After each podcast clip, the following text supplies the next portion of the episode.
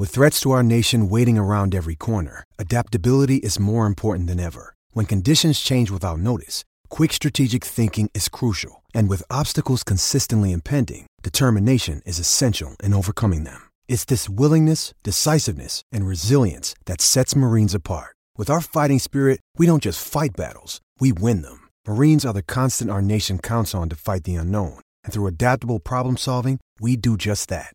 Learn more at marines.com. What's up? Jayson Tatum here.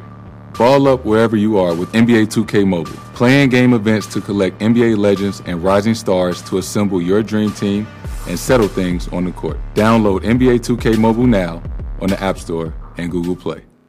Hello and welcome back to a brand new episode of the Pick podcast. My name is Joel Moran and I'm here with River Brown, and this is now episode 115. In this episode, we are going to talk about the Carolina Panthers, Teddy Bridgewater, the biggest games of week three, and then transition to basketball and talk about Ben Simmons, the Houston Rockets, Timberwolves firing Rosas, and the Pelicans front office.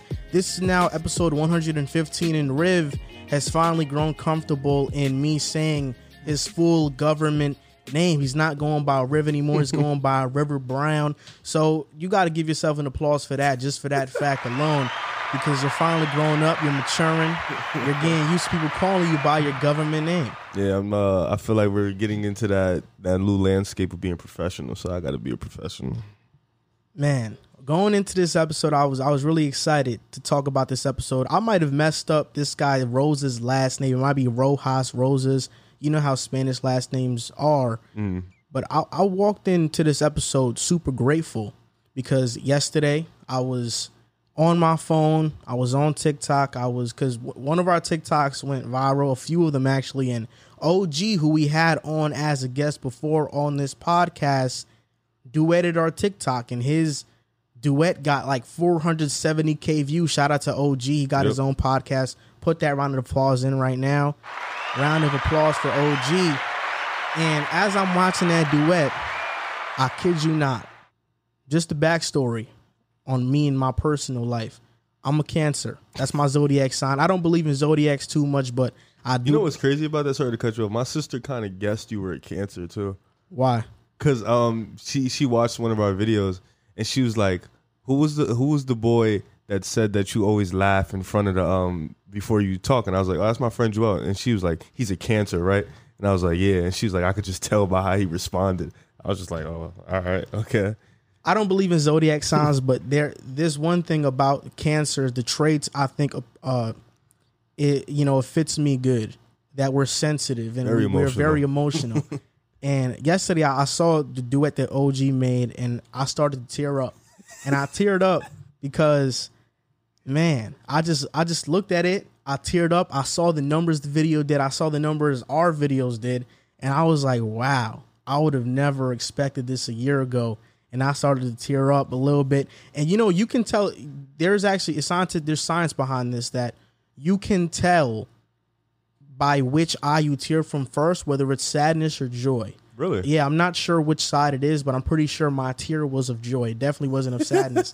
my tear was of joy, and I was like, man, I just I, I appreciate everybody that tunes into this podcast and that supports in any way, whether you support on YouTube, on TikTok, Instagram, Twitter, Patreon, whatever you do. I mean, everything it adds up and it means a lot because a year ago it, it wasn't like this. You know, we were just getting started. We were just growing and to see how far we've come in a uh, short amount of time is is really great. And I hope this grows into something where we can be one of the biggest sports podcasts in, in, the world. You know, I think it can grow to that eventually one day. And you guys are going to be the reason for that. It's going to be you guys. So you believe in zodiac traits, but not zodiac itself? I believe in that specific trait to me. Mm, okay, okay. Yeah, I don't I don't believe in zodiacs as a whole. I don't think because there's some things that they say about cancers that I don't think it fits me. Well, I know the one thing is you guys are sensitive and emotional. That's like every cancer I know. Like very emotional, very in tune. What's your zodiac sign? Aries. Aries? Yeah. I don't know nothing about Aries. Nonchalant, takes everything as a joke. Doesn't really care much. So, you know, a little bit of me. And because this podcast has been growing so much and it has gone to a place that I think it would have never gone to, we have sponsors and our sponsor the daily stakes they're going to help you guys with your betting needs whether you're betting on football or mlb or whatever sports you choose they cover the ufc nfl nba mma you know you name it. So because of that we're going to slot them in right here. Little ad for the daily stakes. Shout out to them. Shout out to them for supporting us.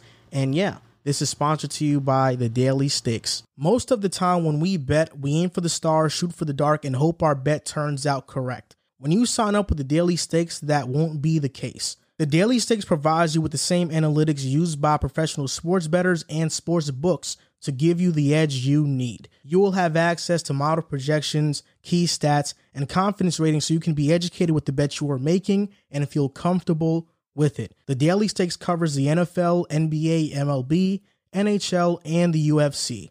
Another awesome feature the Daily Stakes has is that they host weekly contests that give you a chance to win an authentic sports jersey.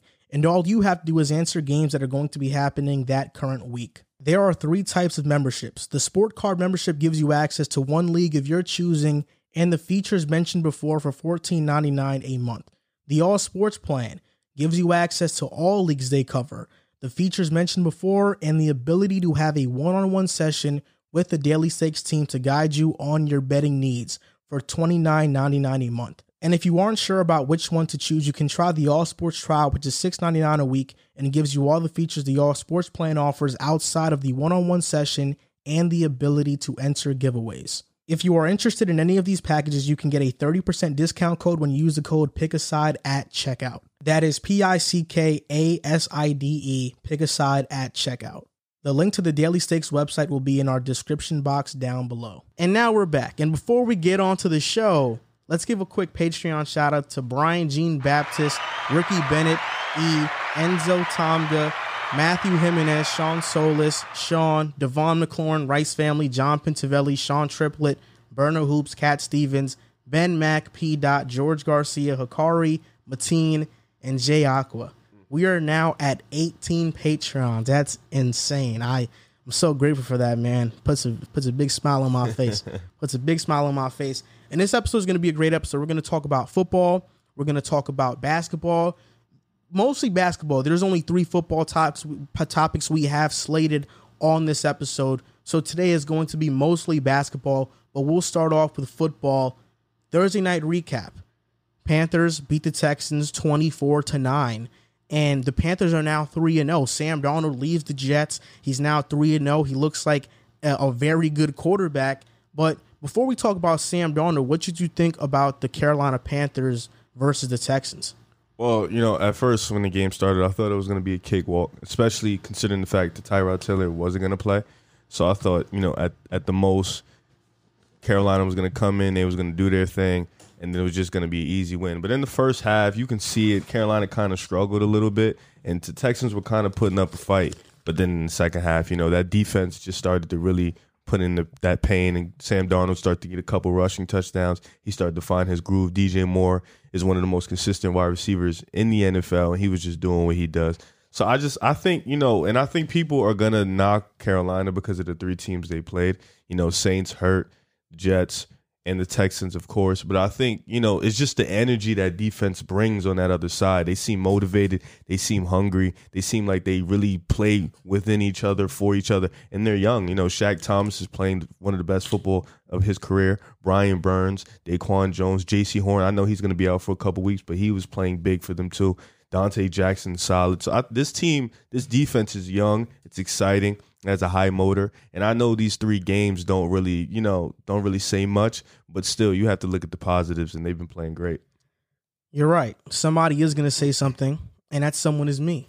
Because the three teams they have faced, there's no other way around it. They just haven't been too good. The Saints would have changed that narrative, yep. but they came into the game without seven defensive starters. Half their coaching staff was gone from the game. So that's why I can't give the Panthers too much credit. But 3 and 0 is 3 and 0 and they have the upcoming they have the Cowboys, they have the Vikings, and you know their their schedule isn't isn't so difficult where they can't make it 5 and 0, you know? Yep. So they are in a good position right now. My biggest takeaway was that the Texans for one with Davis Mills, I think he played fairly well for a rookie, but you couldn't expect him to do much. The Carolina Panthers, Sam Darnold, it, he was making a lot of great throws on third downs. He stood in the pocket. He took some big shots and still made some excellent throws. He had 300 yards passing. This year, he already has two games with 300 plus yards passing, more than he, he tying what he had last year in 2020. So he's already off to an insane start. He has six touchdowns on the year, one interception, 888 passing yards. He's about to have a career season. You mentioned DJ Moore. But man, something about the Panthers offense is that uh, they're allergic to Robbie Anderson. Robbie Anderson had one reception for eight yards. He did drop a crucial third down pass, but Robbie Anderson, where is he? You think it's a Panthers thing or just a Sam Darnold thing? I think it last might. year he played really well. I think it might be a little bit of both. I, I do think that uh, Sam Darnold might be a little bit of to blame there because I think with Sam, his strengths is short, intermediate passing. Uh, Robbie Anderson, we know, is a vertical threat. Yep. With Teddy Bridgewater, I think they pushed the ball down the field more and they gave more looks to Robbie. I do think Sam and Robbie will start clicking more, but even when I was in New York, well, when Sam was in New York, I'm still in New York. I'm still on, on, on the Jets bandwagon. Uh, even when Sam was in New York with Robbie, that connection wasn't fluid. You know, there was a lot of underthrows. There was a lot of miscommunication there, and that could have been a product of Adam Gase, or it could have been Sam Darnold or both. You never know. But in Carolina, so far, he had that big one touchdown pass to well with uh against one. the Jets in Week One. But after that, he's kind of been silent. So we'll see if he picks it up. But the Panthers dominated this game. I mean, 407 yards to 193. Panthers had double the first downs. They had 11 more minutes time of possession, and I think what is what has made the Panthers so good is their defense. And you mentioned Shaq Thompson. You mentioned J.C. Horn. They don't even have AJ Bouye yet. You know, when AJ Bouye comes back, he's gonna bolster up that secondary. But the one guy that people aren't mentioning much, they might start mentioning soon. And in the offseason, I thought this was one of the more underrated moves in the offseason as a whole was Haason Reddick signing to the Carolina Panthers. In 2020, he had 12 and a half sacks with Arizona. The reason that happened is because Chandler Jones got hurt and Haason Reddick got to play on the edge. All of his life, through high school and college, he was an edge rusher. He was an outside linebacker. When he was drafted in the first round by Arizona, they tried to turn him into an inside linebacker, which is why he never had much success. But then Chandler Jones goes down. He's forced to play there. He has 12 and a half sacks. Now, with the Panthers, they want him to be on the edge. And so far, he has four and a half sacks. He's about to have a career season. He might have more than 12 and a half sacks this upcoming season. And you pair him up with Brian Burns. Then on the inside, Derrick Brown, Daquan Jones. I mean, this is an elite pass rushing defensive line unit. And I think Haason Reddick has been the difference. Not many people are talking about him right now. Not many people talked about him in the offseason, but I think he has been the biggest difference to Carolina's defense. Haason Reddick is a premier pass rusher in this league. Yeah, their front seven is dangerous, and you know their their secondary is young. But like you said, AJ Bouye coming back is going to bring that veteranship, and he's going to bolster that secondary. But that secondary with Jer- Jeremy Chinn, J.C. Horn, it's, it's a young group, but that front seven is just so dynamic, and I'm really interested to see them play the Cowboys, them play the Vikings. You know, teams with a little bit of a better offense than what we've seen them play so far, because you know that that's going to be really the difference for them. Can they beat those caliber teams? And I think you know they're going to make some noise, and they may not win the division, obviously, because Tampa Bay is still around. But they're going to be fighting with New Orleans all year for that second spot. And Sam Darnold, you know, I saw a stat. I said like this was like his most yards in the three games that he's ever had, with even more with the Jets. And it was interesting to me because, like you said, Adam Gase was a bad coach. You know, he wasn't good. But Sam Darnold, you know, playing in that system, we thought that maybe he this would be the last chance he had to revive his career. You know, Carolina would be it. This would be the one chance.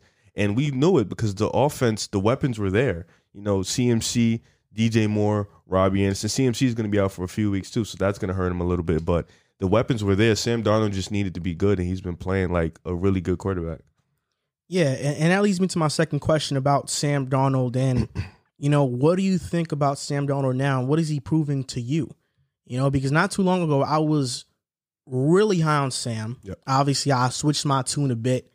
Uh, just to give my take on this first, Sam Darnold, talent was never the question with Sam. Sam has talent. That's why he was a third overall pick. And that's why before the 2018 draft, a lot of people had him as a number one overall pick. He has the talent. It's just in New York, different OCs, specifically Adam Gase kind of, you know, sabotaging his career. Sam Darnold was inconsistent. He made bad decisions. And so far with the Panthers, he hasn't faced great teams that that put him in those positions to make a questionable play. He, you know, he's been playing great, but he has been playing out of this world top 5 quarterback exceptional. He's just been playing solid. He's been managing the game and that's okay.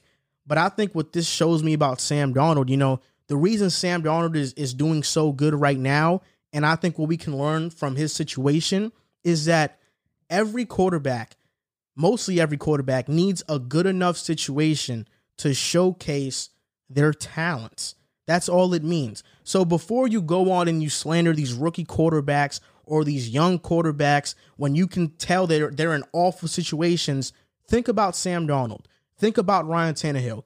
Think about Alex Smith. For the first couple of years in his career, was one of the most was was the worst quarterback in the NFL. Then Jim Harbaugh comes into into San Francisco. Alex Smith plays exceptional. Then he goes to KC and has great seasons. He even had an MVP like season the year Mahomes was sitting on the bench. So before you think about these quarterbacks and how bad they're doing, even though you know they're they're in awful situations, think about these other quarterbacks and how situation matters. It it situation and quarterback play it correlates. They both go hand in hand. So before you slander these quarterbacks that you can that you see are in bad situations, think about these other guys and you know think before you speak on them because obviously situation matters a ton. Yeah, and I I agree. I think situation unless you're a Peyton Manning like a general or Andrew like a generation like quarterback situation plays a big part. You know, you look at the, the, rookies now. Mac Jones in a great situation, Trevor Lawrence, Zach Wilson in bad situation. They're not playing up to expectation, but the talent is there. And I think with Sam Darnold, not just situation, but mindset too. You know, he was the youngest quarterback in the NFL, one of the youngest players in the league when he came in. He was young. He's still young relatively. He's what 22, 23 years old, so he's still a young guy. What you can see in his game now is maturity. It's he's grown up. He's adjusted. You can see the poise in his game. You can see the the level of maturity in his game where now he's a little bit more comfortable. He's a little bit more understanding of the game, and that's been New York where he was there. He was a kid. You know, he didn't have that leadership quality. He was a little bit underwhelmed, and now you can see him in a whole different mindset and a whole different environment. He just looks a lot better. Just to name a couple of quarterbacks, because I, I think this is a great point. I, I thought about this the other day, and just to ask, were you like touching something under the table? Oh, I, yeah. I might be moving my foot. Okay, yeah, because it's, it's it's bringing like some feedback on the mics. So I thought about this, and it, it made me think about how we view quarterbacks. Yep. You look at Patrick Mahomes. Patrick Mahomes sat before he played. Mm-hmm. Now he's great, but KC was a great situation. Aaron Rodgers had Brett Favre. Brett Favre leaves, the Packers are still a great situation. Rodgers didn't play until his fourth year in the league. You know, he sat a, a ton. You look at these other quarterbacks like Steve Young, he sat behind uh, Joe Montana, and then he ended up being great. You look, you look down the line of these great quarterbacks, even Tom Brady, Drew Bledsoe gets knocked out, but the Patriots were a good situation. You look all you look at all of these top quarterbacks in the NFL, most of them were put in great situations to succeed right off the bat. Dak Prescott, his rookie season with Zeke, that defense, that offensive line, good situation, even though he was exceptional too. Russell Wilson, Legion of Boom. You know, these quarterbacks were put in good situations. You hardly ever hear of a quarterback going from the gutter with the organization and bringing Lamar them Jackson to the top. Too? Yeah, Lamar Jackson is another one. Pan Manning, he's like probably one of the few exceptions. Even John Elway, when John Elway was drafted, he was known as a generational talent. He didn't want to go to the Colts. That's why he went to the Broncos because of the situation. He wanted to free himself from that situation. Eli Manning not going to the Chargers, going to New York. And now Philip Rivers is known as one of the bit better stat guys, but he's never won. And Eli is known as a guy who wasn't much of a stat guy, but won. So situation matters a whole ton, and you rarely ever get to see a, a quarterback drafted one change an organization. In the past decade, let's just say I think Cam was probably one of them with the Carolina Panthers. He yep. changed them around. Andrew Luck, but even Andrew Luck, the year previous before they went 2 and 14, Peyton Manning led that team to the playoffs. So it was still a pretty good team, but Andrew Luck, I, I, you could say he did lead that organization. What about RG3? I think Washington was assembled well. You know, they they had a uh, Mike Shanahan as coach, mm-hmm. Kyle Shanahan as the OC. I mean, they had a great Sean McVay was on that coaching staff. Like they had a great coaching staff and they had talent around him. But he, he might be one of those few other guys. But you know, Ryan Tannehill with Miami not not starting good. Yep. Uh, Alex Smith, you know, with the 49ers, bad situation didn't lead them anywhere. You know what I'm saying? So these are just examples and how it's hard for a quarterback to come in right away and, and just take an organization out of the gutter. And Sam Darnold failing in New York, I don't think is a testament to his talent because obviously, you know, we see in Carolina, he's doing good so far. But the Carolina Panthers did lose Jaycee Horn in this game and Christian McCaffrey. Yep. And they have the Dallas Cowboys next. So what what do you think the CMC injury means and the JC Horn injury means? Because CMC, it's a hamstring. He's out a couple of weeks. JC Horn, it's broken foot. Yeah. I mean, CMC is great for Sam because, like you said, he loves the short and intermediate passes. And CMC is one of those guys that makes those routes for him. CMC, regardless of that, is is you know he's their best offensive player by far. So that's a huge loss for them. Dallas is you know defensively, I think Carolina's going to be okay. But Dallas's secondary has proven it's been all right. You know, as of late, it's been solid. Trevon Diggs, Jourdan Lewis. So it's not. It's been all right. So they're probably going to give Carolina some troubles. I still think Carolina can come out and get that W just if Sam continues to play the way he plays game, managing, playing the game at his pace, running the clock, managing the clock well. I think they can still get done because that defense has been playing at an elite level. Yeah, I think so too. I think CMC is a huge loss.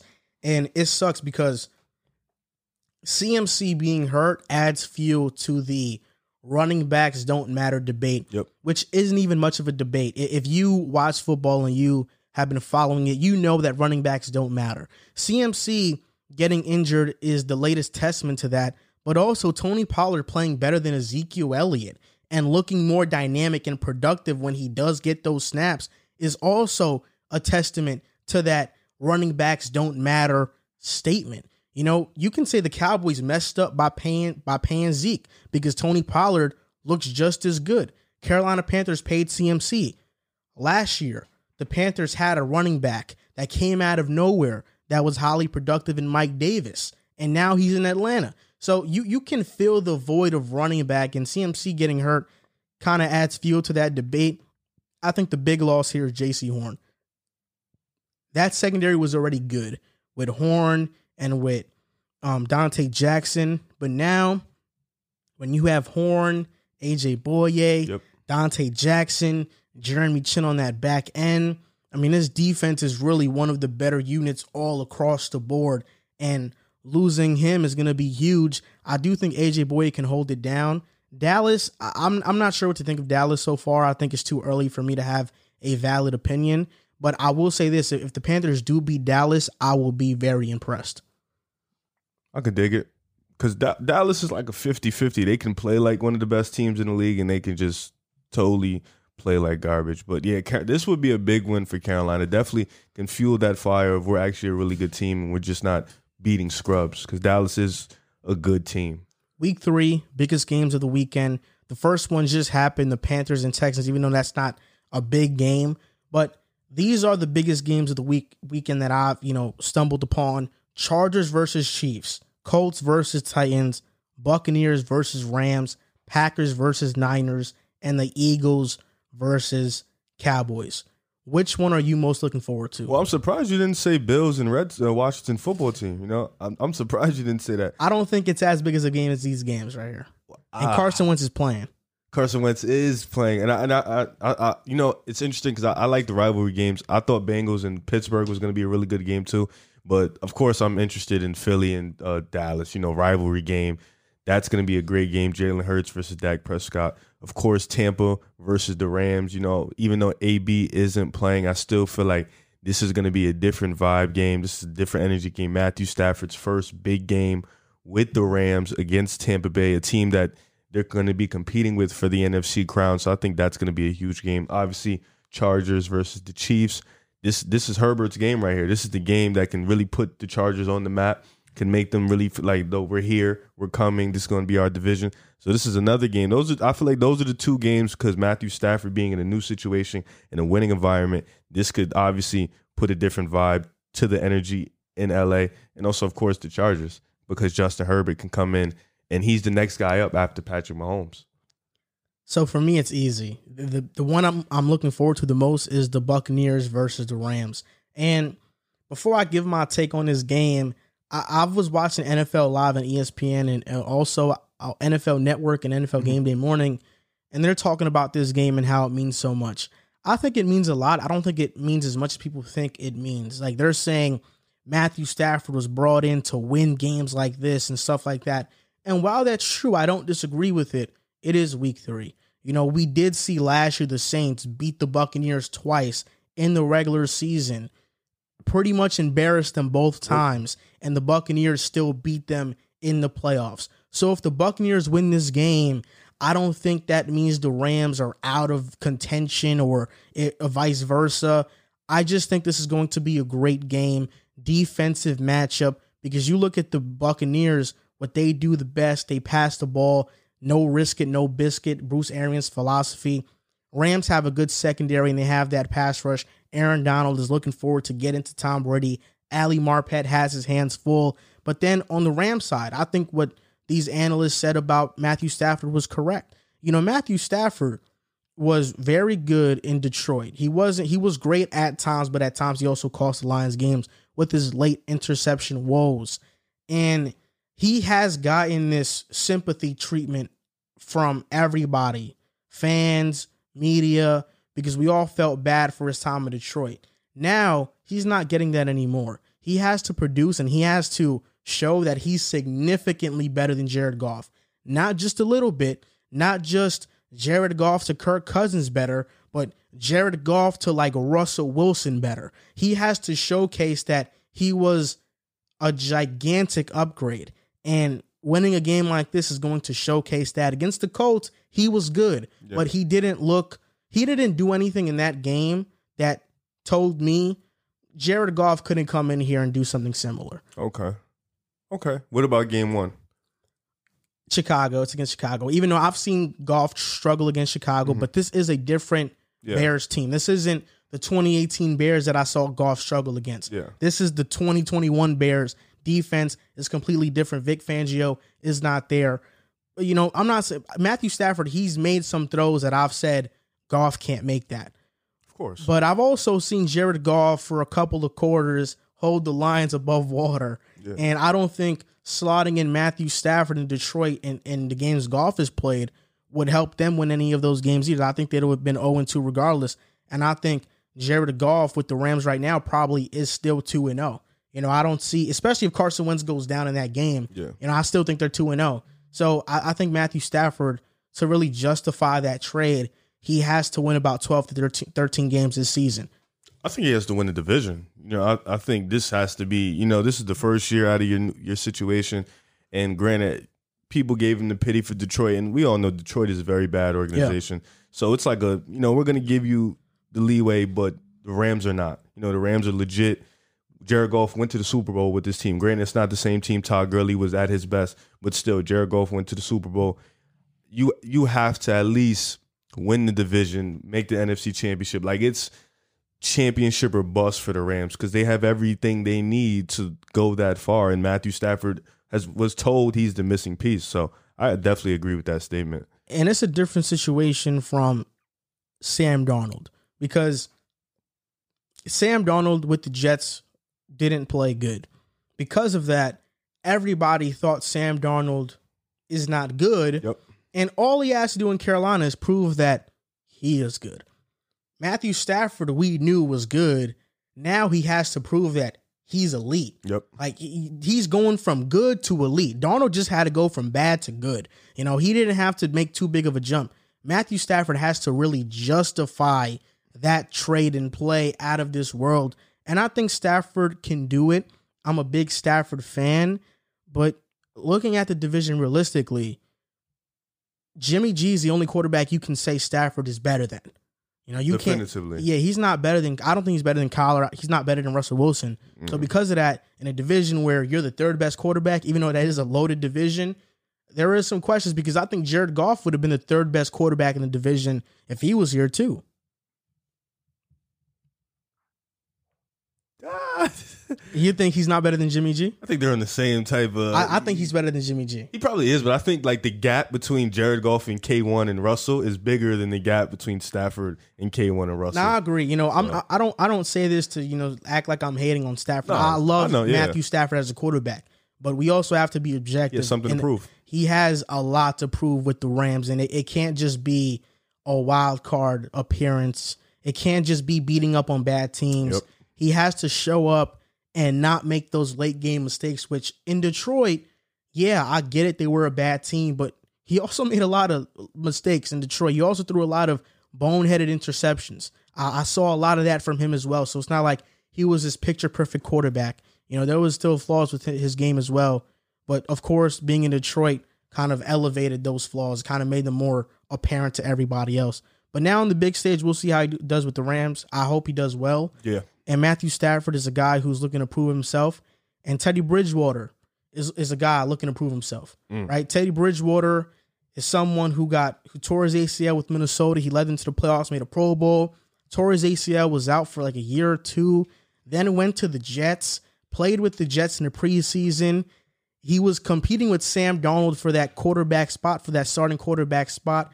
But the Jets said, we're going to start Darnold. We're going to trade Teddy away to the Saints, which might have been a mistake in hindsight because he would have been a great bridge for Darnold to come in and learn under a quarterback and then eventually play.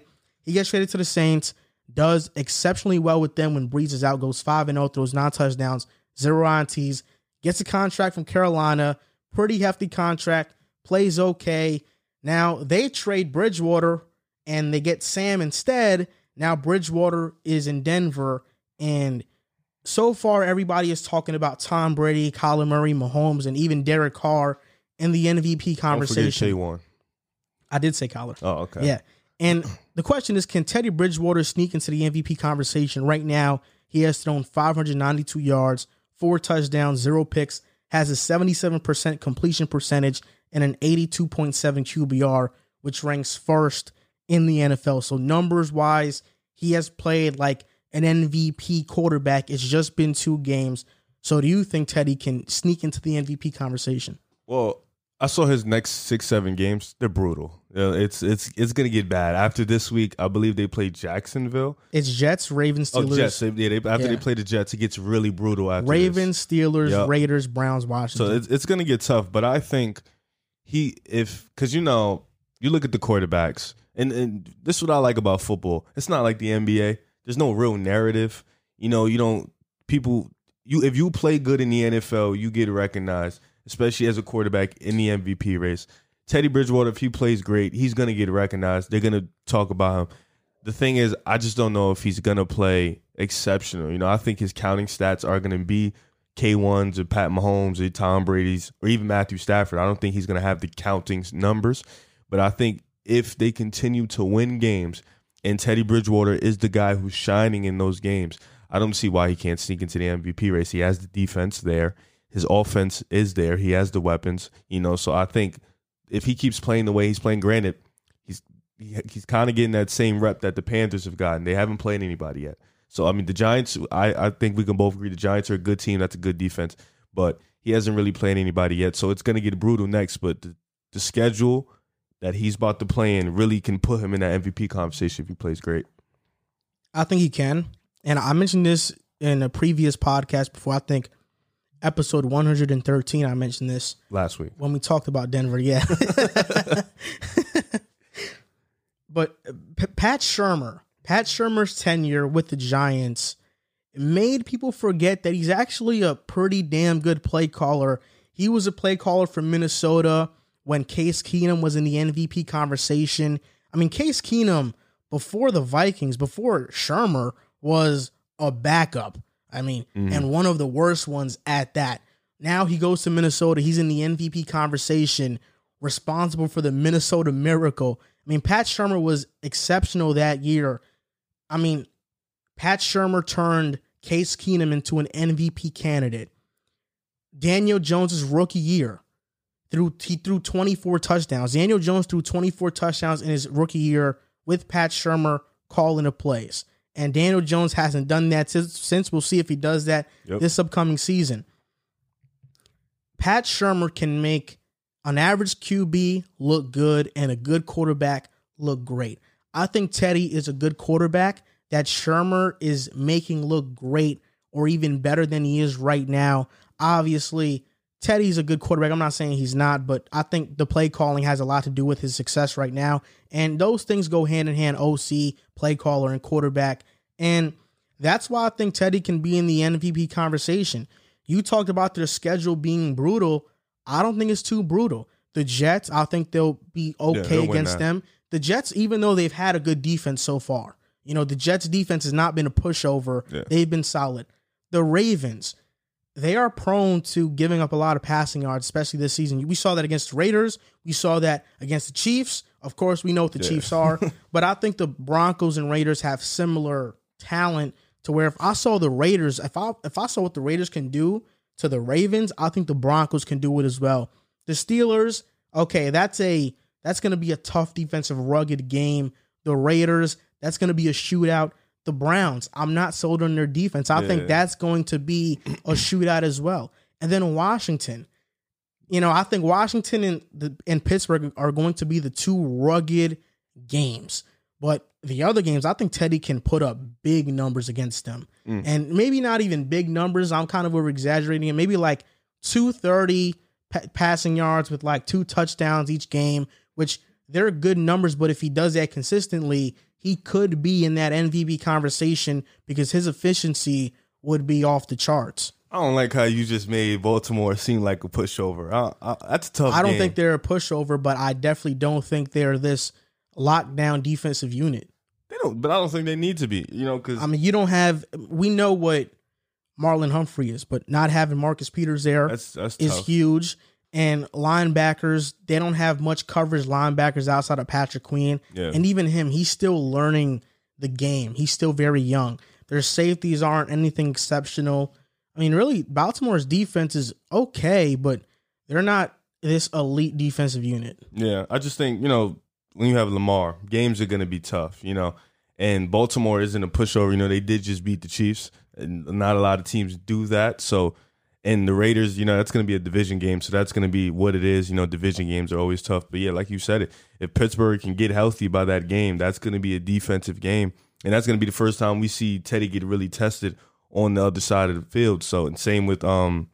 What was the team you mentioned after this? Washington. Washington, same thing. That's going to be the first time that them, both defensive lines are going to test that offensive line of Denver. So those two games are really going to be the tough games. But like you said, I think we can both agree on. We, he can probably sneak in. You know, he just I don't know if he's going to have the counting numbers though. Like if he's going to have the. I know he's going to manage the game. I know he's going to be. He's going to take some shots. But is he going to have the consistent two fifties, two sixties, maybe three hundreds, two TDs, three TD games? That's the question. And I don't know because it, it depends on Teddy Bridgewater. last week, episode 113, Drew was here and uh, a take that he had went viral on TikTok uh, because he said he would rather Drew Lock start than Teddy Bridgewater. And that video has resurfaced not only on YouTube Shorts, but also on TikTok. And people are, uh, of course, disagreeing with it because the Broncos are 2 and 0. You tried And to say resurfaced? So you posted it. no, resurfaced. I what that means is that the the clip went viral. Oh, it stopped. Then it went viral again after yeah, Teddy did yeah. it. So it resurfaced. And I didn't disagree with Drew's take. I thought Teddy Bridgewater should have been the starter from the start me too. because I just think he's able to manage a game. And Drew Lock, you don't know what you're going to get with him. He's a wild card. He could have an exceptional game. He could throw two picks and cost you the game. Teddy Bridgewater, you know he's not going to cost you the game. And I think that's what Denver needs. And now he's having a career season. We'll see if he can keep it up. But I, I do think he can sneak into that MVP conversation. And I think it's partly because of Pat Shurmur calling plays. I do think his Giants tenure did kind of sway public opinion on him as a play caller Yeah. because he wasn't a great head coach. he he didn't know how to manage personalities, but as just an offensive mind and play caller, he is really good. I think just people were upset with Drew because he he was okay with losing, having another losing season, and Denver fans were tired of that, and they felt Teddy, which so far it's been true, Teddy can bring them some wins, and they I don't know. A lot of people thought Drew Lock should have been the starter before Teddy was named it. Yeah, I think even Denver fans thought that. Yeah, uh, I I'm just reading what I've been reading like as Teddy was started to winning. So I didn't read before I'm reading now and people have been saying no, we're tired of losing. And Drew Lock, he gives you that 50-50 chance, but I think we know what he is at this point. Like he's a guy who's just he's just not that good right now. I mean, but situation like you said, situations could change and Drew Lock could just not be the vibe for Denver. Yeah, I mean, I I, I thought we knew what Drew Lock was too, but I, I think now when quarterbacks struggle in their first couple of seasons, first two for Drew Lock, Mhm. there's still hope amongst fans that they can turn it around because Josh Allen is the example everybody turns to. But there are not many Josh Allens. You know, Yeah. there are not many guys like, that are that talented. And Drew Lock, even though he had some good games, he had a lot of bad in between there. And this is a Broncos team that had talent. You know, with the Bills and Josh Allen, he was throwing his rookie year, he was throwing to Reuben Foster. That Yep. was his best receiver. Second year was Cole Beasley and John Brown. They're good, but he didn't have a number one. You know, Drew Lock missed a lot of a lot of uh Jerry Jeudy last year.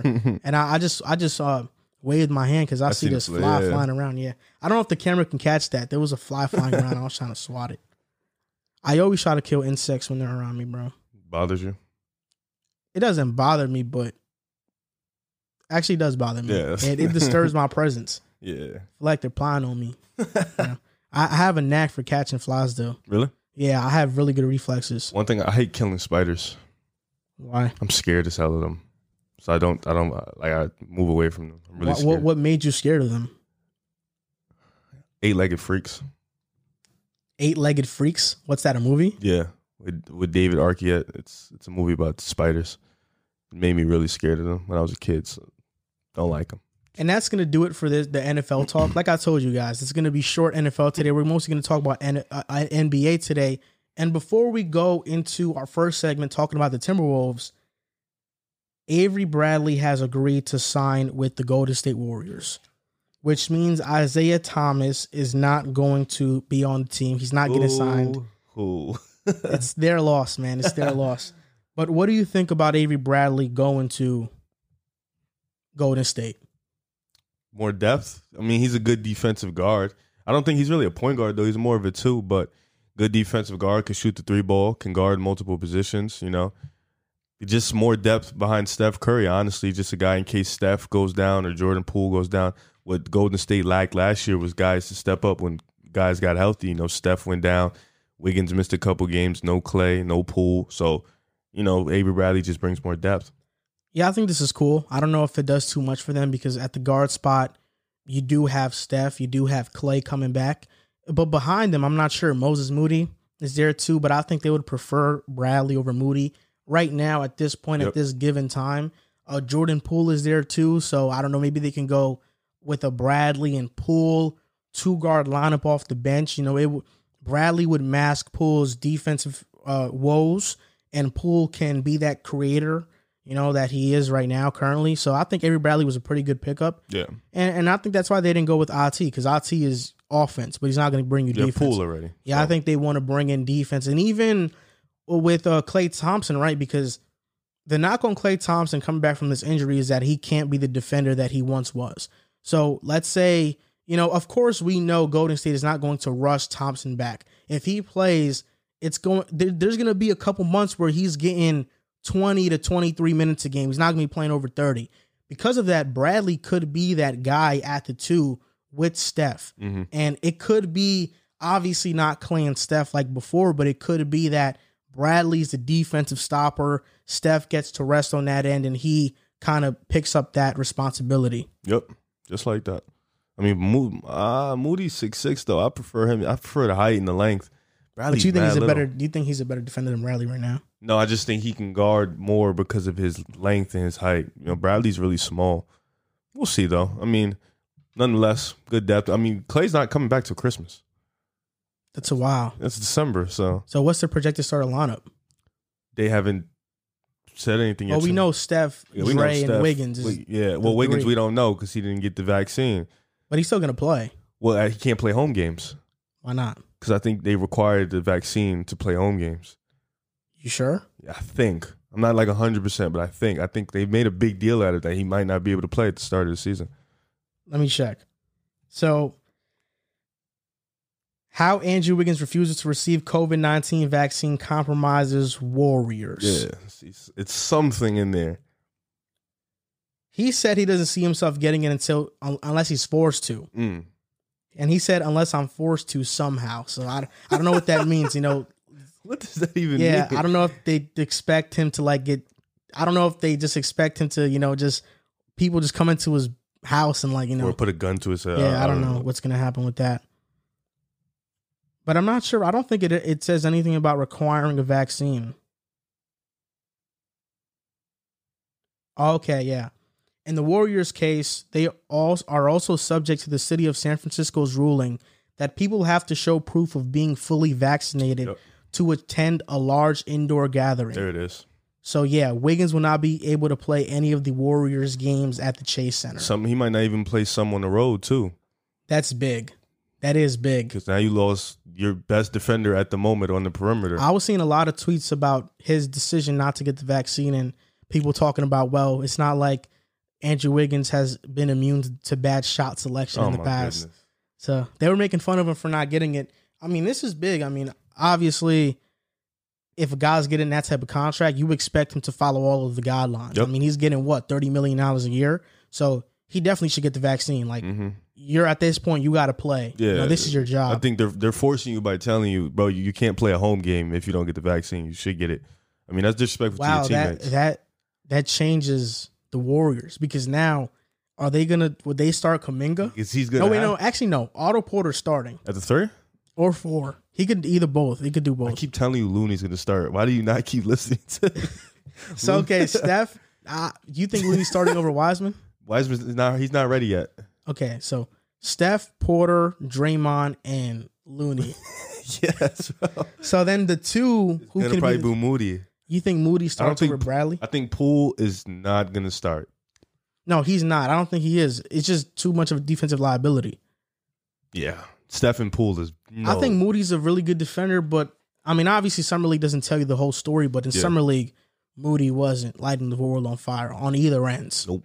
So now in the NBA, he's gonna look kind of lost, at least in the beginning. Or you could pick it up. I'm not sure, but if Bradley I'm going to state, start. yeah, if I'm going to state, I'll start with Steph, Bradley, Porter, Draymond. I mean, that leaves your bench full of rookies. Then you got Poole, Kuminga, Moody, the Elitza. Bjelica, Toscano. Right, I mean, it has to be full of rookies at this Yeah. point. I mean, that, the the Warriors made that decision when Mhm. they decided not to trade those draft picks. Yep.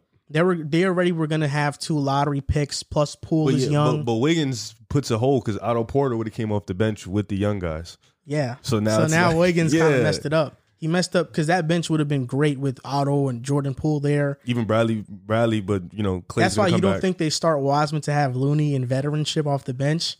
Wiseman's not gonna be ready. I'm telling you, I don't think Looney. They love Looney for some reason, bro. I think he's gonna start. I mean, I hope he doesn't. I like Wiseman, but Wiseman, he's not ready. He won't be ready by. uh I forgot who game. they also have Andre Iguodala.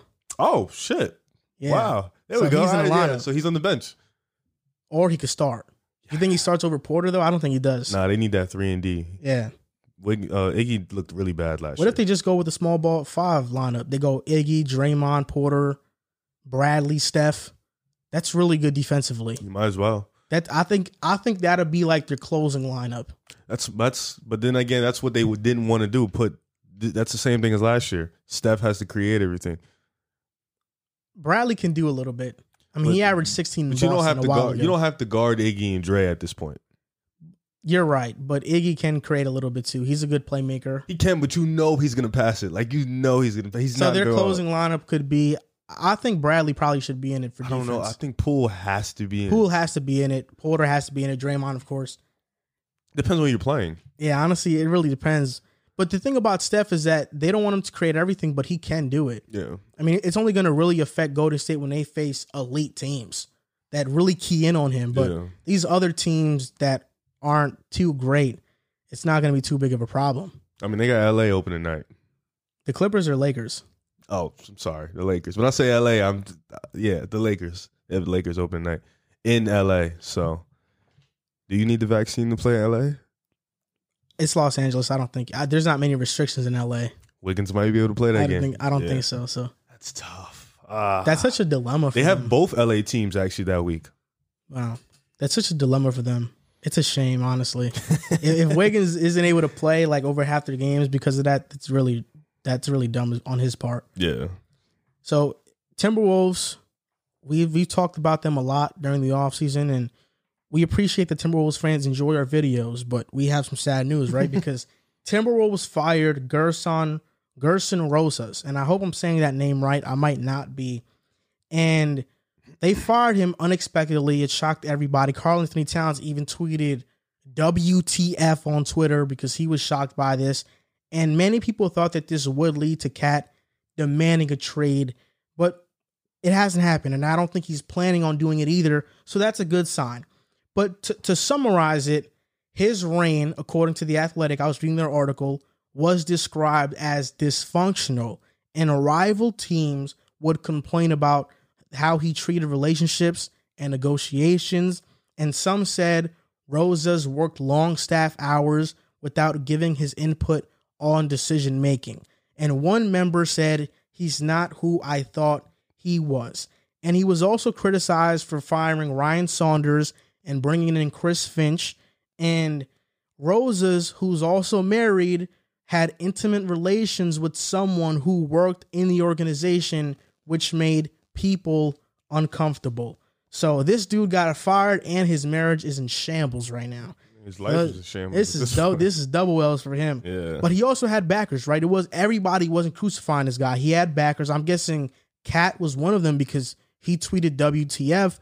But some people in the organization blame the organization and the pandemic and not Rosas.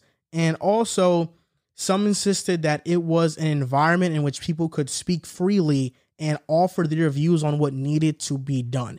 And that teams across the board, the league, were dealing with issues of discontent among overworked scouts, executive coaches, and players. I'm not sure what that second part has to do with the first part, but the point is that he did have backers. Some people thought that it was a great organization to work for, and the environment, it was a free and open environment. Mm-hmm. So this is a, like a 50 50 thing, right? Some people are saying he was horrible, the, to- the culture was toxic, he was having an affair while working. And the other side is saying, no, he's actually a good dude. I respected him, and this firing shocked me. So, what are your thoughts on this whole dilemma? sound like it just sounds like the typical world. You know, some people liked him, some people didn't. Some people had a different opinion. I feel like it's good because now Timberwolves can go in a new direction. They've been in shambles for a long time. You know, Minnesota hasn't been a good organization since freaking Kevin Garnett. You know, they and the hires Rose was making, David Kahn, Saunders, they put, you know, Tom Thibodeau's a great coach. He shouldn't have general manager duties. I'm sorry. He's, that's just not that's just not what he should be doing. I, I think Rosas has, if that's his name, I don't know how to pronounce his name, but I think he didn't make the best decisions for the Timberwolves. And it's just a, it's a start in a new direction. You know, you get a new guy in there, maybe somebody who appeals more to the players, somebody who's more of a connector, somebody who's more of a people person, and then you can start this new trend. You know, Anthony Edwards is now here, D'Lo's here, KAT's here. You got a, a young set group of guys, new coach, new environment. So this is, you know, this is something that you can just bring that's different, a different energy, a different vibe to the arena because Minnesota has talent. They just haven't been good in a long time. They've made the playoffs what one time in ten years. With Jimmy and Thibodeau, yeah. yeah, so it's like and they won a game, and then before that, it's been what KG era. So they, this team needs to buckle down and really figure out what this franchise is because it's embarrassing. So I'm kind of split on this, right? Because you you talked about they need a new direction. I'm not sure that's true because Gerson Rosas was just hired. I mean, this happened after Thibodeau was fired. It's not too long ago. He didn't have much time to really fix the Timberwolves. And this is a tweet from Dane Moore, who covers the Timberwolves, and he's a host of a Timberwolves podcast with the Blue Wire Pods, I believe. And he said Gerson Rosas was terrific to work with as a media member. Was transparent, mm. always available on or off the record, came on my pod numerous times, and we know how much that means, you know, coming on a podcast that's that's huge for us podcasters, so we can never agree with that. And somehow found out I got laid off. This guy, Dane Moore, was laid off. And before he told his family, Rose already knew about it and called me that day and called him that day and actually, you know, spoke to him about it and stuff. So it looks like he was a pretty good human being. And this last thing Dane Moore said was that Rosas treated you like a real person. And of course, when people work in the NBA, whether it's athletes or executives or coaches, oftentimes as a media member, you don't get treated like a real person because you're just looked at as the media. So I guess this kind of speaks to the point that Rosas was a good person. Uh, my biggest concern with this move is that Rosas fired Ryan Saunders, which if you think it was justified, that's your opinion. I think I'm 50 50 on the decision. I think Ryan Saunders probably wasn't ready to be head coach, but I think the firing was unexpected. And he hired Chris Finch. He brought in his head coach from the Toronto Raptors. Now, they just promoted this fellow named Sachin Gupta. I hope I'm saying that right. He's the first person of Indian origin to run a basketball organization. Nice. So this is a W for Indians all across the world. So hit that applause button right there. And um, shout out to Indians right now. Gupta, new president of basketball operations. That's a good move. I'm not sure if it is. You know, we'll No, see. I mean like good move for the culture. okay, that's that's a good move for the culture. Even though we lost a Spanish brother today, we lost a Spanish brother yesterday. Uh, but Gupta, he's the creator of the ESPN Trade Machine, and he's a respected mind. But Chris Finch is not his head coach. So is this guy gonna try to tear down everything Rosas did? Is he gonna try I mean, to? Rosas is gone now. I know. So there's no reason why he he can't. And Sap Gupta and Rosas had beef during their tenure in Minnesota because um I keep forgetting his last name. Gupta, he wanted to he wanted to get a GM job somewhere else, but he believed that Rosas was blocking him from doing so. So there was some beef between them as well. But that's my biggest worry is that he could try and ruin what Rosas was trying to build. We know the Timberwolves wanted Ben Simmons. Now, are they going to get Ben Simmons? We're not sure. You know, I read a report somewhere that said Rosas, the reason behind his firing was because the Timberwolves felt like he was going to make an impulsive decision in trading for Ben Simmons. Mm. So this firing could have been something could have had something to do with the Wolves not wanting Ben and stopping Rosas from trying to trade for Ben, and that's why they fired him, and that's why Gupta was promoted. But the report said that the Timberwolves were doing the Timberwolves have been doing internal investigations on Rosas for a while, and even though they did find out about that affair, that wasn't the reason they fired him. They fired him because of basketball reasons and because Marc Lore and Alex Rodriguez, who are about to be Timberwolves' new ownership and have a majority stake, want a new direction. They were worried about the concerns that they were receiving from people about Rosas. So it does seem like, you know, the Timberwolves are a mess, but this isn't new to Timberwolves fans. It kind of it kind of has been that way Yep. for a while. But Rosas, I don't think did a bad job. You know, you can only say the miss was the only miss was Jarrett Culver. But Jared Vanderbilt has been good. Naz Reid has been good. Anthony Edwards, we know that was a hit. You know, the other young Malik Beasley, getting him was good. Even though, you know, another thing that I read in the article was that people inside the organization were upset about the D'Lo trade because they felt like the protections on the first round picks weren't good enough. Hmm. So, but I thought the D'Lo trade was good too, and now getting Pat Bev, I think that was a good move too. So, getting Pat Bev, D'Lo, Beasley, Edwards, you know, KAT, McDaniel's. I mean, he's assembled a pretty talented roster.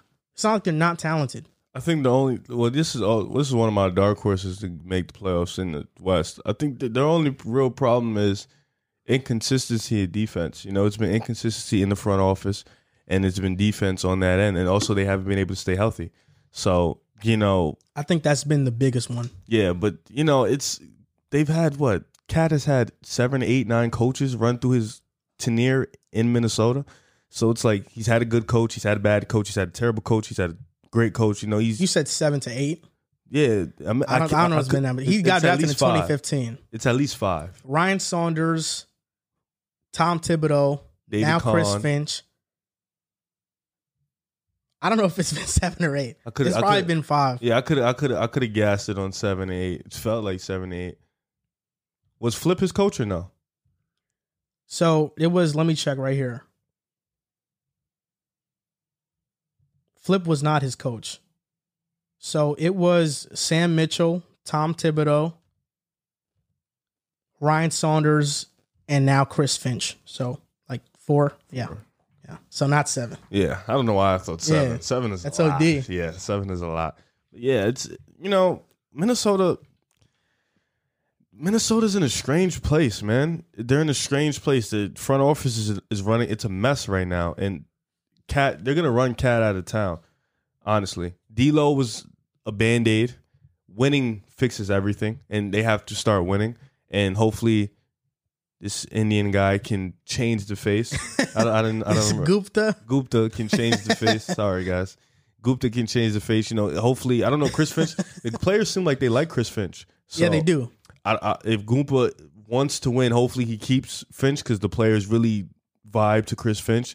And if not, then that's just gonna put a different narrative to the players. You know. So I, Minnesota's. Oh man, I feel bad for them, dog. Ah, they give me a headache, man. Media day is Monday, so you know we're gonna get press conferences from KAT Oh man. and you know the front office, the coaches. So we'll see where everybody stands on this. It's gonna be a huge day for Timberwolves fans, but yeah, I'm I'm not sure how to feel about this. Really, I'm not sure if this was a good or bad move. This is one of those moves that Tom is going to tell. Yep. You know, because it you could think Rosas was really good and they were trending in the right direction, but maybe Gupta's better. You know, you're not you're, you're not you're not sure. He could be better. Yeah. Ah, we'll see. Minnesota. I don't know, man. Minnesota's crazy. maybe maybe that Indian guy can.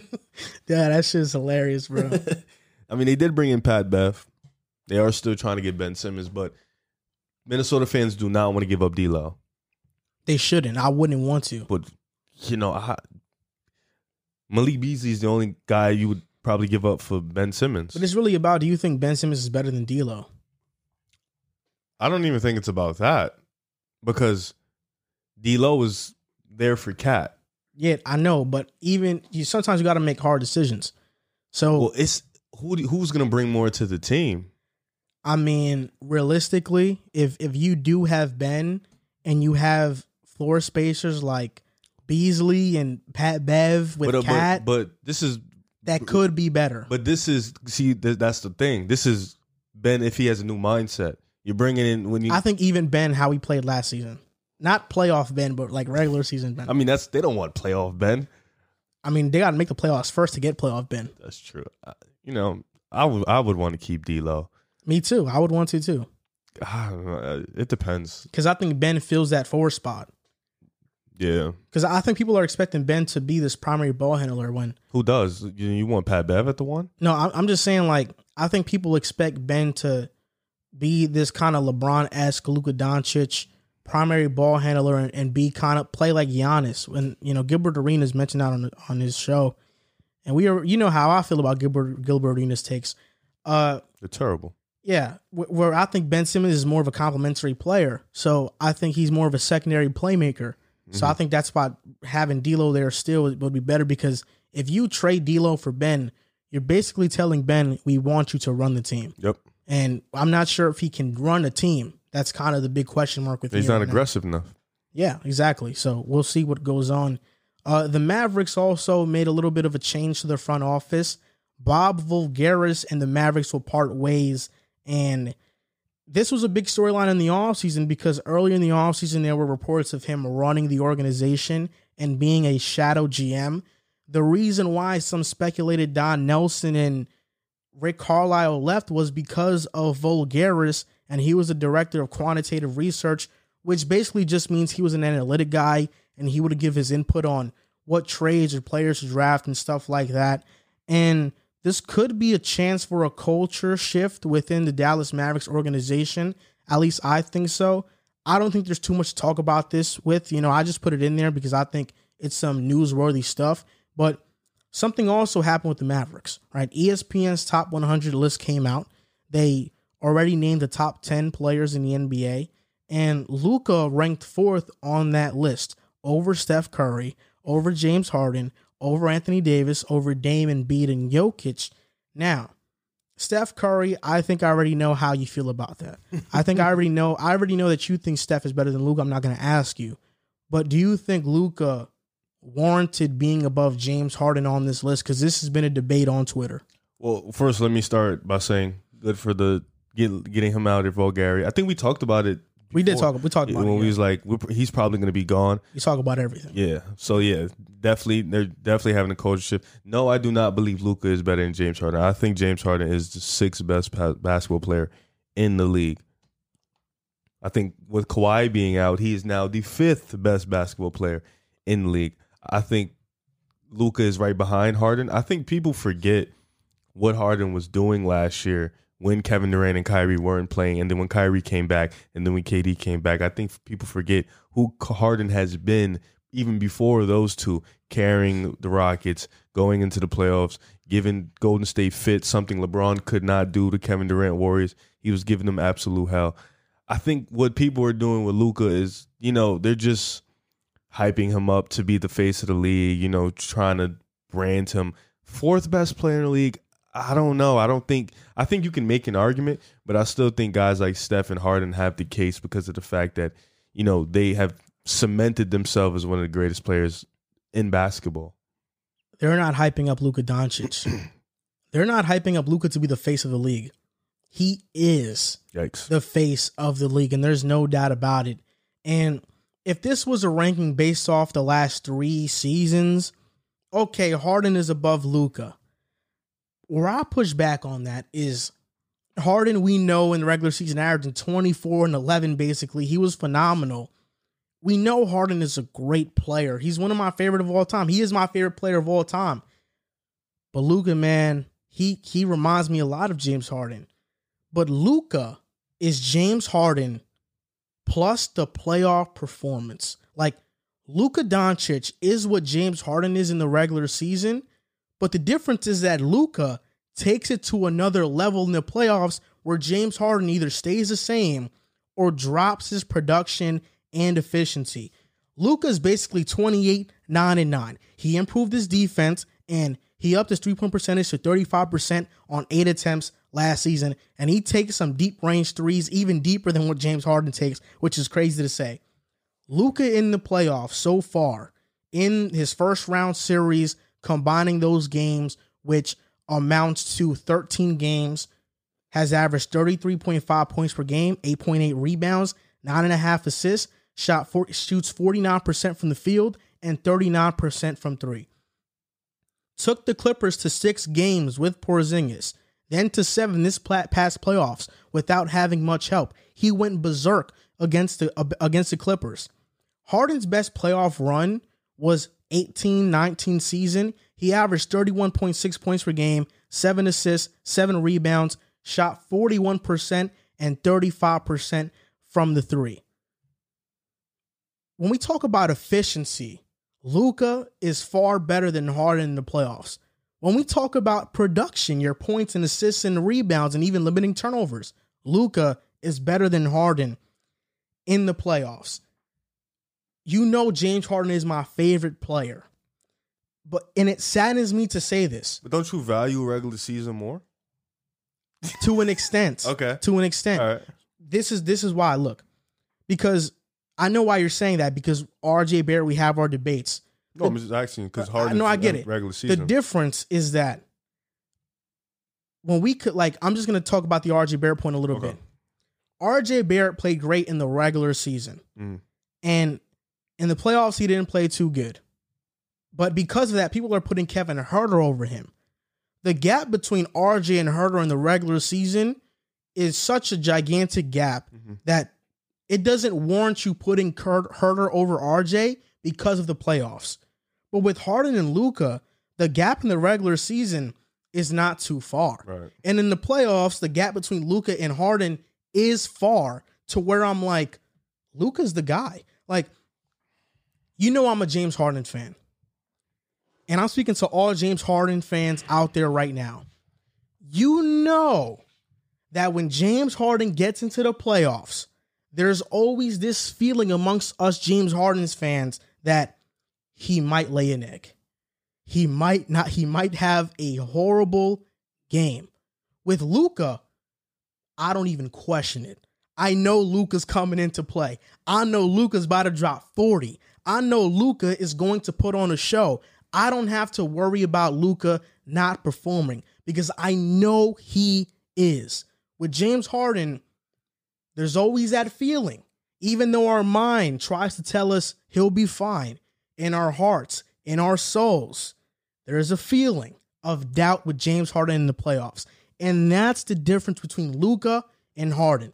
Luka, I'm getting that great regular season production and that ability to carry a team to the playoffs, and I'm getting all-time great performances in the playoffs, and that's something you don't get from Harden. So where would you put Harden in the league right now? It's probably just behind Luka. Just behind Luka. Because I think he's better than Jokic. I think he's better than Embiid and Dame. So it's really for me, it's LeBron, Gian, not in order. Yeah. LeBron, Giannis, Steph. Are you putting Kawhi in that in that list? You, you, he was injured, so you didn't want to put him there. Okay, so we're taking Kawhi out. But I'm saying What uh, KD? KD. Okay, so KD. Luka, Harden. Okay, that's interesting. So he's yeah, he's probably fifth, sixth. Harden is probably fifth, sixth. It's just you know it's it's tough because they're virtually like the same type of player. You know, guys who demand the ball, make plays for others. You know, they've been in the same situations before. You know, one man show. I just I watched Luka play against the Clippers. You know me. I watched. I'm a Paul George fan. I watched every single game, and you know the counting stats do look great, but he reminds me of Harden in this sense. His play and his impact diminishes every quarter as it goes. He in the fourth quarter, and I think, and it's not because he's not great. It's because obviously the team isn't good. He has to carry a load. Yeah, he has, he starts to get tired. He has to carry a load, and that's why he reminds me of Harden in that aspect, where he starts to diminish and his body starts to wear on him. But uh, you didn't say anything where it's like, you know, the regular season is close. I'm gonna wait Harden no more because he's been in MVP conversation a lot longer. He's he's putting up 35 points a game, but playoff performances, you know, although Luka hasn't made it out the first round yet, you know, his numbers in the first round against a playoff caliber team, a championship caliber team, has been phenomenal. And it's hard to really argue that. Like you dead got me on that one. I, But this is the thing, man, is that what I said was true. I know it's true. What's holding Harden back from being in a conversation with LeBron and KD and Giannis and even Steph is that in the playoffs, he has blunders. Yep. And I mean huge blunders and where we question his regular season. It, all all the games that he played in the regular season.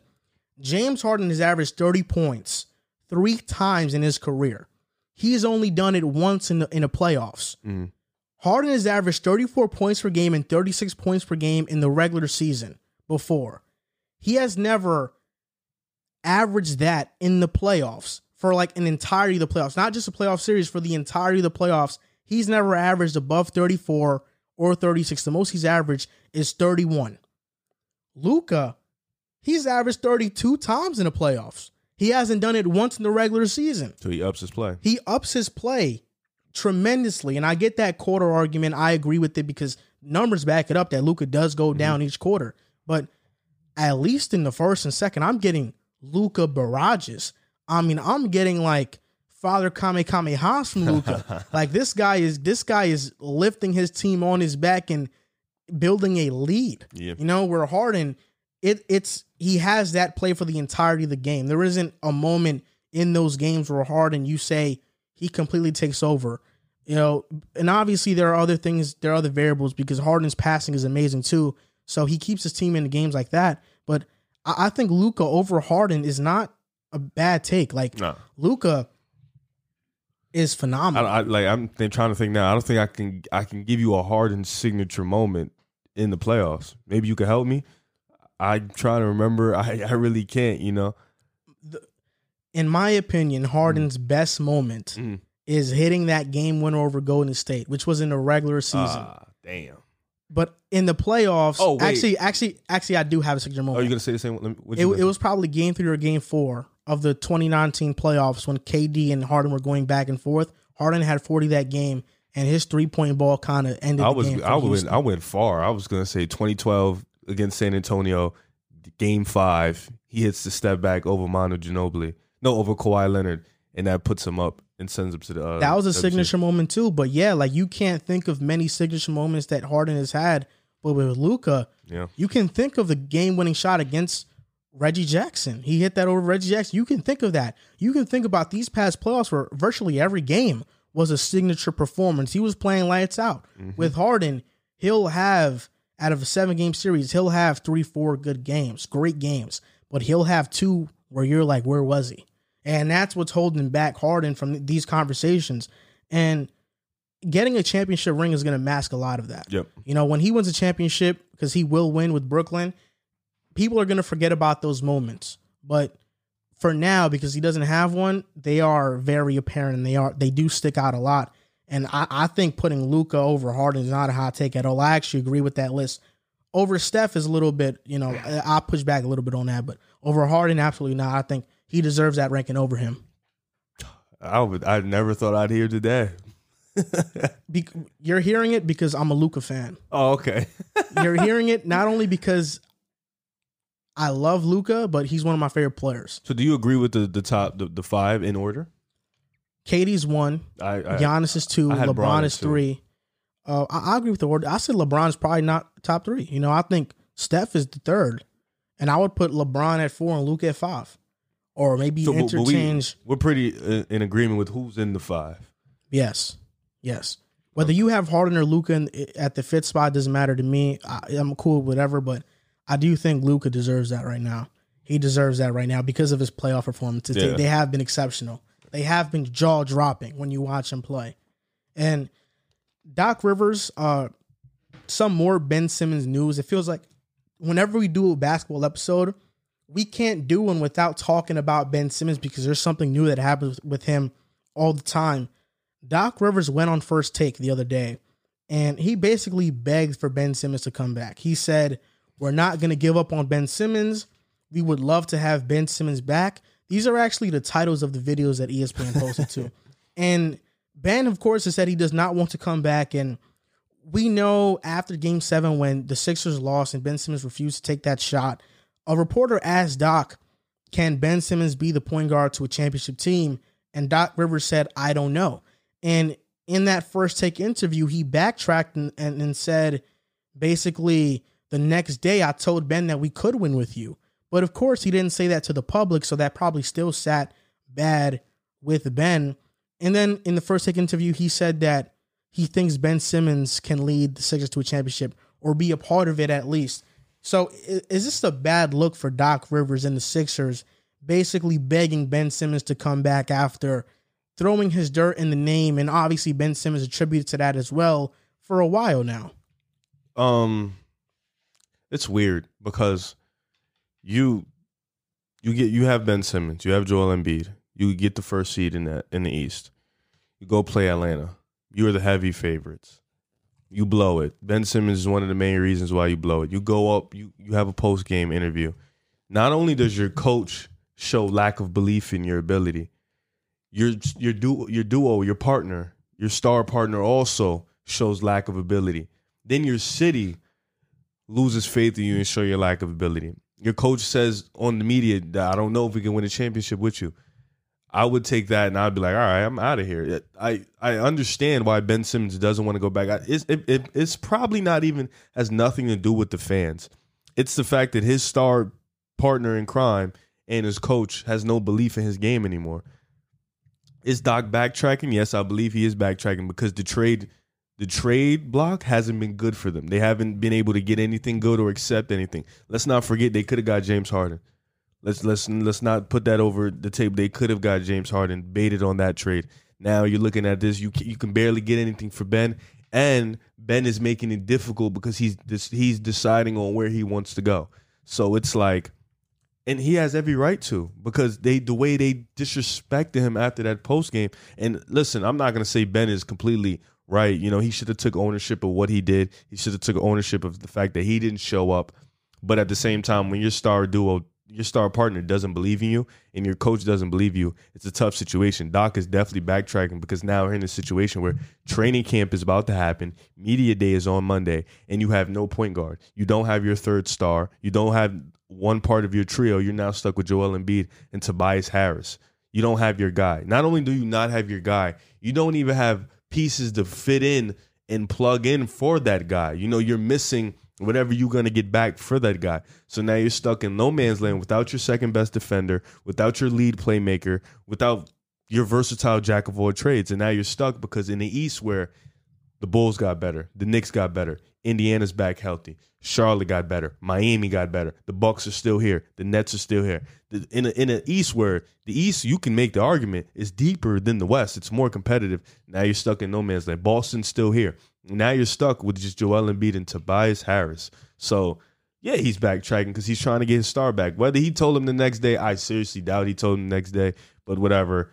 I'm gonna give Doc the benefit of the doubt because he has a ring. But other than that, you know, you're just you're going on the media now. You look you look like a, a female because you're backtracking on what you say. Stand on what you said and keep it pushing. But now you want to go try beg for him to come back. Even if he come back, he might not even play 100 percent for you guys. So it just looks bad on Doc and the organization and Daryl Morey as a whole. Doc Rivers and Philly are realizing how valuable Ben Simmons is right now. And I, I don't know what I, I don't know what it is with fans and just Twitter and social media when it comes to these athletes and how quickly they forget their value.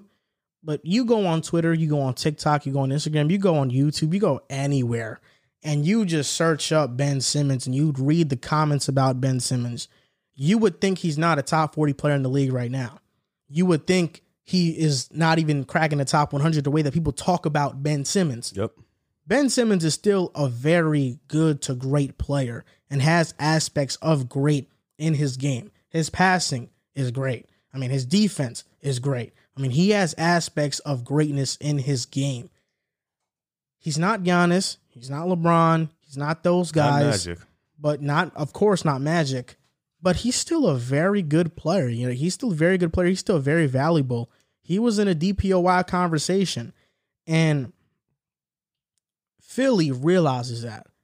And that's why right now they're upset because the best player they can get back in the trade for Ben is probably Malik Beasley. So, you know, you're you're Philly and you're looking at these trade offers from Cleveland. And they don't they they might not even be willing to give you Darius Garland for Ben. You look at Timberwolves, they don't want to give you D'Lo for Ben. You look at the Sacramento Kings. Halliburton is off the table for Ben. so, and I mean, Halliburton, he's a good player, but a rookie who averaged 12 a game is off the table for a DPOY candidate. I mean, it just goes to show you how far he's sunken. Golden State just said he's not a fit. Mm-hmm. So, you know, where where is he going to go? You know, Philly's looking at these trades and saying, "Wow, we can't get nothing back. We, we'll be lucky if we get CJ McCollum for Ben at this point."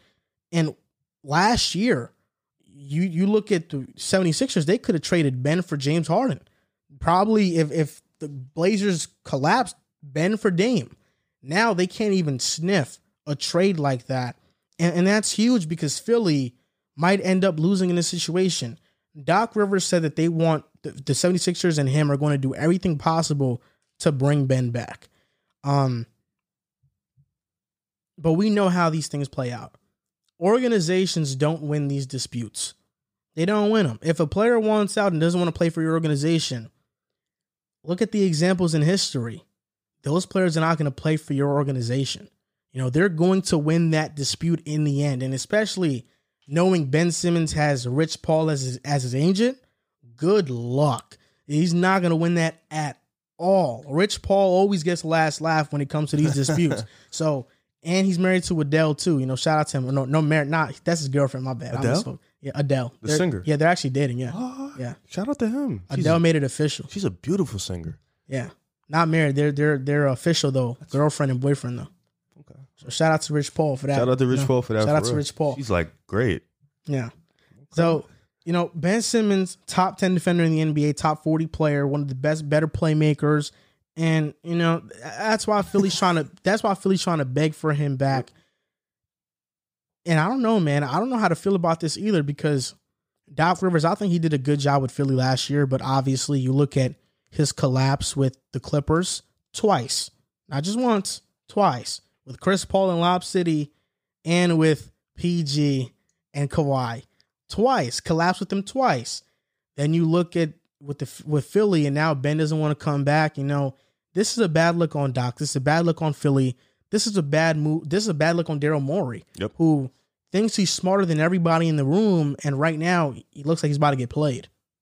It looks like he already got played. I mean, I I, I want to see Ben play ball this year, you know. But I listen, he's he is fully stable on being where he wants to be and going for his happiness, and I respect that.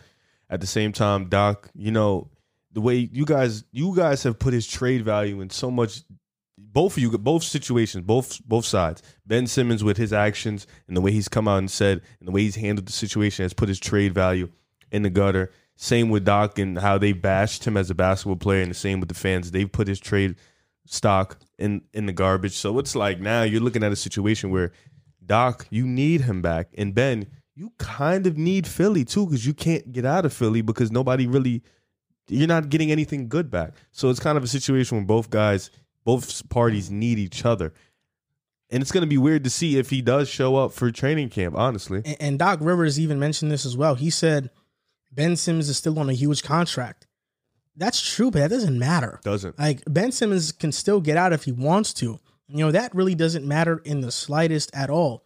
You mentioned as well, Joel Embiid wasn't too happy with Ben after game seven, then goes on Twitter and says, I love Ben. You know, so everybody is backtracking on this Ben Simmons situation saga. And even for other organizations, it's hard for them to trade for Ben because of the way fans view Ben and fan bases view Ben. Let's say Minnesota trades for Ben and they do give up D'Lo. Timberwolves fans are going to go berserk. You know, that's not going to sit well with the Timberwolves fan base.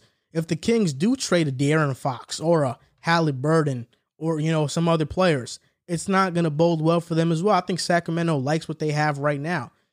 Same thing with Portland. Same thing with Golden State. If they trade Kuminga and Moody, you know, Yep. they might go crazy too. So it's other organizations also having the pressure of the backlash of if they do give too much, the backlash might be too much to handle for them. Listen, Golden State, I didn't see they already have death threats for Draymond not taking shots. So I can only imagine getting Ben Simmons in a room and seeing him on the court. They're just gonna completely lose their minds. Sacramento, they're already a shit show. If they give up Fox, they're probably done. They'll probably have to relocate. I don't know where he can go. You know, it's you got to go back. He has to go back. He has to go back. He has to change the narrative of his name. I wouldn't want to go back to Philly if I was Ben. I wouldn't either, but you gotta look at all you gotta look at all variables. You're gonna sit out all year and keep paying the fine. I personally wouldn't keep paying that fine. I mean, I don't know.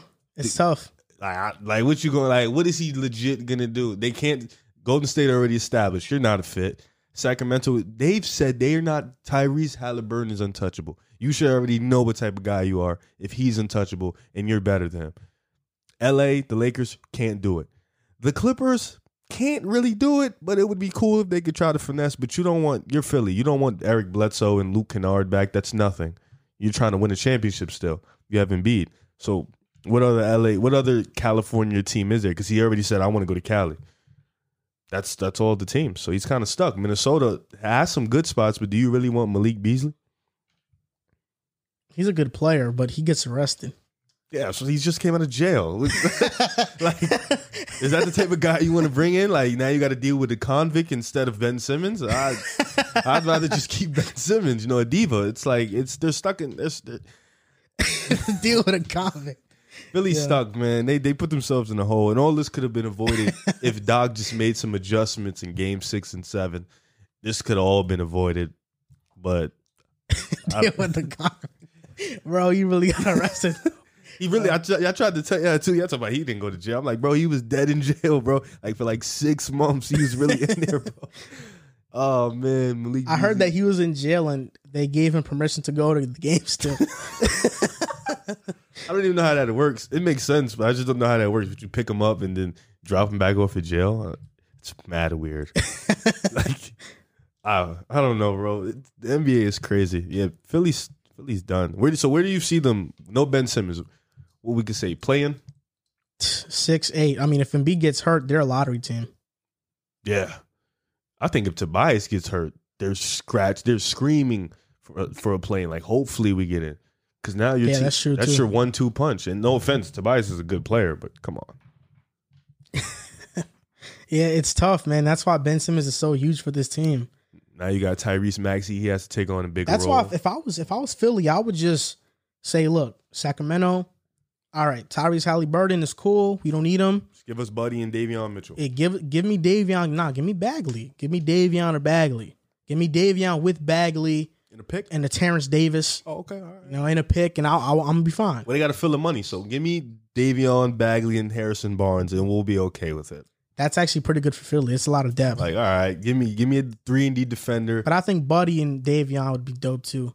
If they an can get. Buddy and Davion. Okay, you throw in Marvin Bagley. I'm giving you this guy. I think if you get Buddy, Dave, if you get Buddy, Davion, now you have Davion, Buddy, Tobias, Thybulle, Seth Curry Embiid, still on the Seth bench? Curry. I mean, Tyrese that- Maxey, that's a great team. Yeah, you got a bunch of shooters. You can build it like Dwight in Orlando. Just put a bunch of shooters around Embiid. Let him do what he want. At this point, it's the best you're gonna get because you're not getting Fox. a, a team that has been linked to Ben Simmons are, are the Houston Rockets, and uh, Houston Rockets fans are not too fond of this. They're mixed. You know, I've seen Rockets fans absolutely hate it, and they don't want Ben Simmons at all. And some think it's it's actually pretty good. You know, John Wall and the Rockets are working on a trade, so John Wall will probably most likely be involved in the package if this were to happen. And should the Houston Rockets do this move, if it does become available to them, uh, should they trade for Ben Simmons? And if you were the Rockets, you're Rafael Stone right now. Would you trade for Ben Simmons? I was thinking about this move a lot, honestly. I was thinking about it all last night. I was up to like five in the morning. I was actually playing 2K and I actually did the move in 2K. I would do it depending on what I have to give up. I feel like a KPG, Jalen Green, Ben Simmons lineup. What? KPJ. Oh, sorry. KVJ, Jared, uh, Jalen Green lineup would be crazy with Ben Simmons, you know, but it's just like we just drafted two bigs, right? We have Christian Wood. We have Jae'Sean Tate. What do- we have Daniel Theis. What Jay Tate. Jae'Sean, sorry. I'm- Tate. yeah, I'm, I'm messing up on the names. We have Jay Jae'Sean Tate. What do I have to give up for Ben Simmons? Probably Christian Wood, right? Christian Wood will probably have to go in that deal. I don't know. I I don't, don't think so. You think? who would go. I think it's, it's really just John Wall, bro. I think it's I think it's John Wall picks and maybe like Kenyon Martin Jr. You know, some guy. If I could, if, if that was the deal, John Wall, Ken, Ken, uh, Kenyon Martin Jr., Maybe Eric Gordon. picks, that's too much money. that is a lot of money. That's like sixty million dollars. if I can just do that to John Wall, Kenyon Martin, and a bunch of picks, I would do it. You put Christian Wood, Ben Simmons, Jalen Green, KBJ on the floor, have a bunch of shooters around Ben Simmons, play a one one in four out. That'd be dope. I, I I like that. You bring in some defense. Ben Simmons is still young. He's actually younger than Christian Wood, so I I would do that deal. But if you have to do more, if you have to give up your young guys, any of the young guys, I wouldn't do it. when we look at the Rockets, it's really, I think KPJ, Jalen Green, and Christian Wood, to me, are the untouchables. Yep. They're the untouchables. So looking at their roster, so Danuel House could go, Eric Gordon, Wow. uh, Usman Garuba, even him. Wow. Would you trade Josh Christopher? Yeah. Yeah, Josh Christopher. Could, Josh Christopher could go. Would even you trade Sengun? I'm asking you that. uh, I don't think you'd have to because they have Embiid and, and Drummond now, so you wouldn't have to. yeah. So they have some guys that could probably trade, even though I, I do think it'd probably be John Wall. And you're right. I mean, thinking about a lineup where they have KPJ, Jalen Green, Jae'Sean Tate, Simmons, and Christian Woods, uh, Christian Wood, and even if you don't have Tate, like let's say House or Eric Gordon are in the Eric starting Gordon would be lineup, perfect. you know that is a really good team, and that sounds like a team that could be in the playoffs in the West. You know, I, think Christian Wood averaging twenty. Playoffs is a stretch. Play. No. I don't Play- think so. I, I think Christian Wood averaging 22 and 10, KPJ You know- averaging But do you know what the 19 playoffs is now? It's like you got to get to the sixth seed, bro.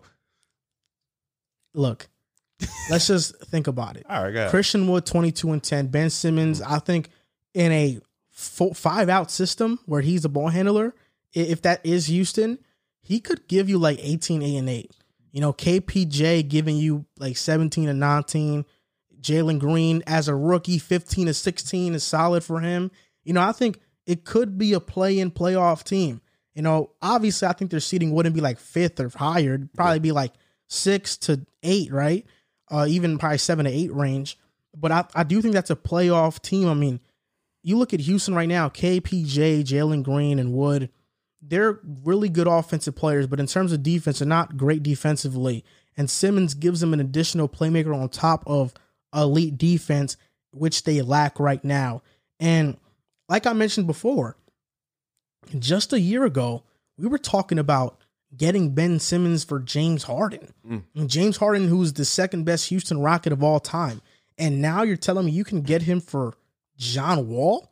And John Wall is not going to play the entire season regardless. And you can still get Ben Simmons.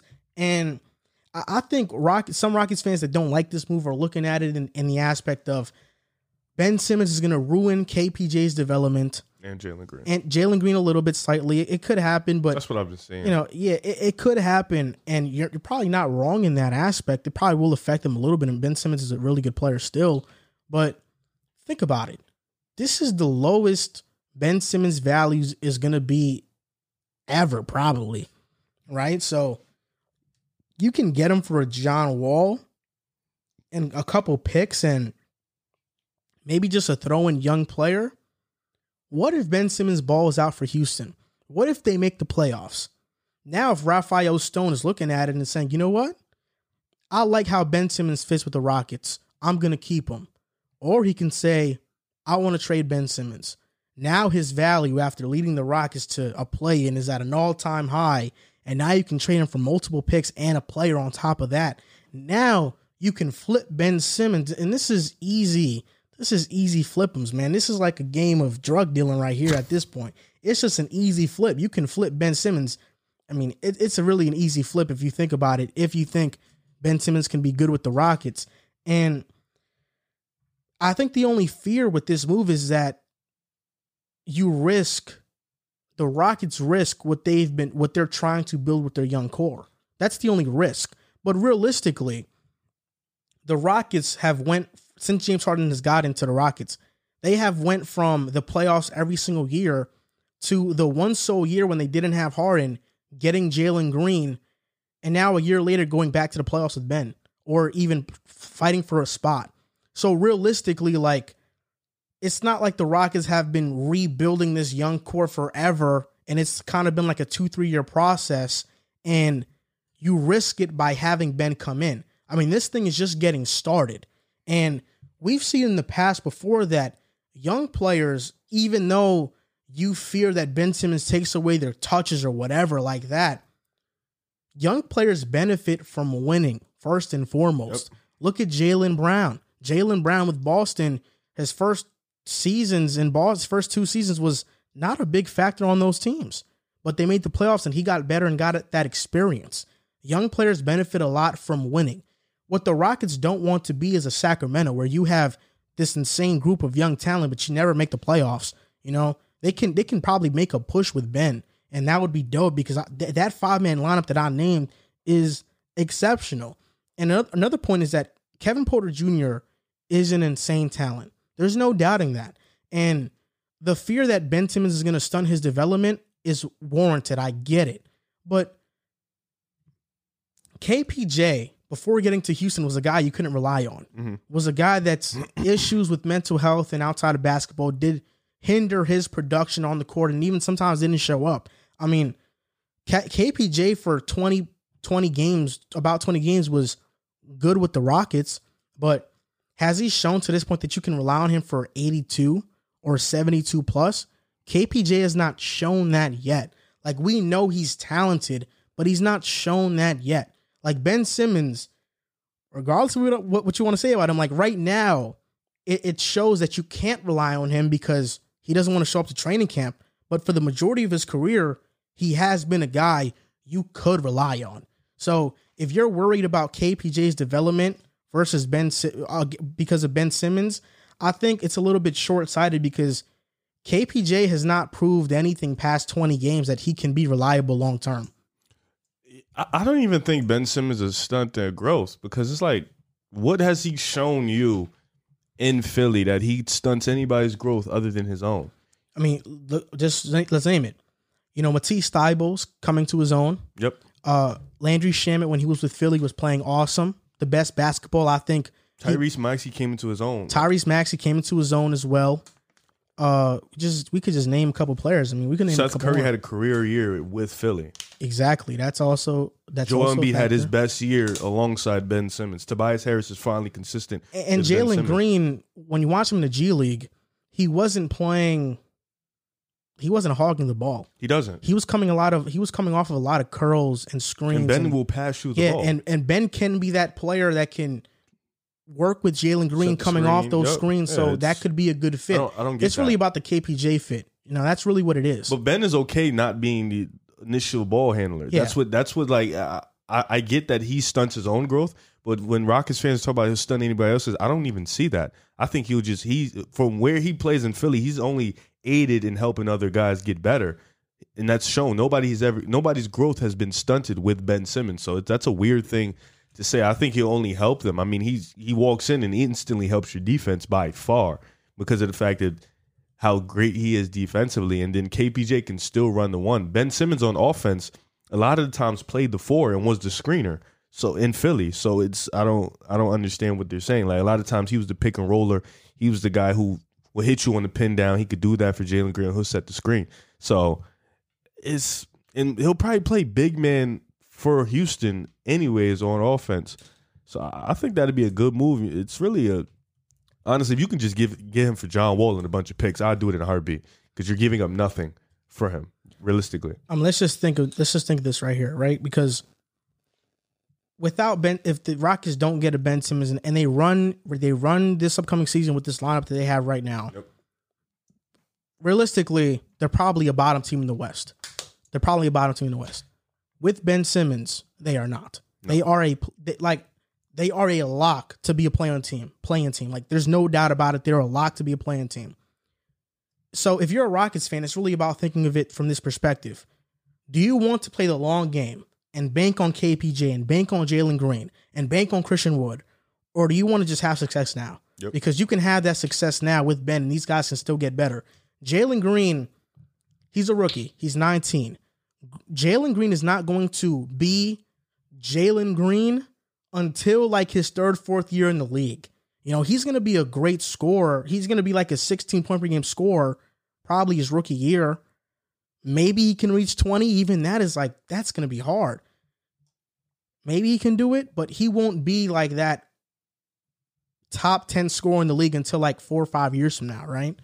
KPJ, we'll see if he can build off his pet previous season. I think he can.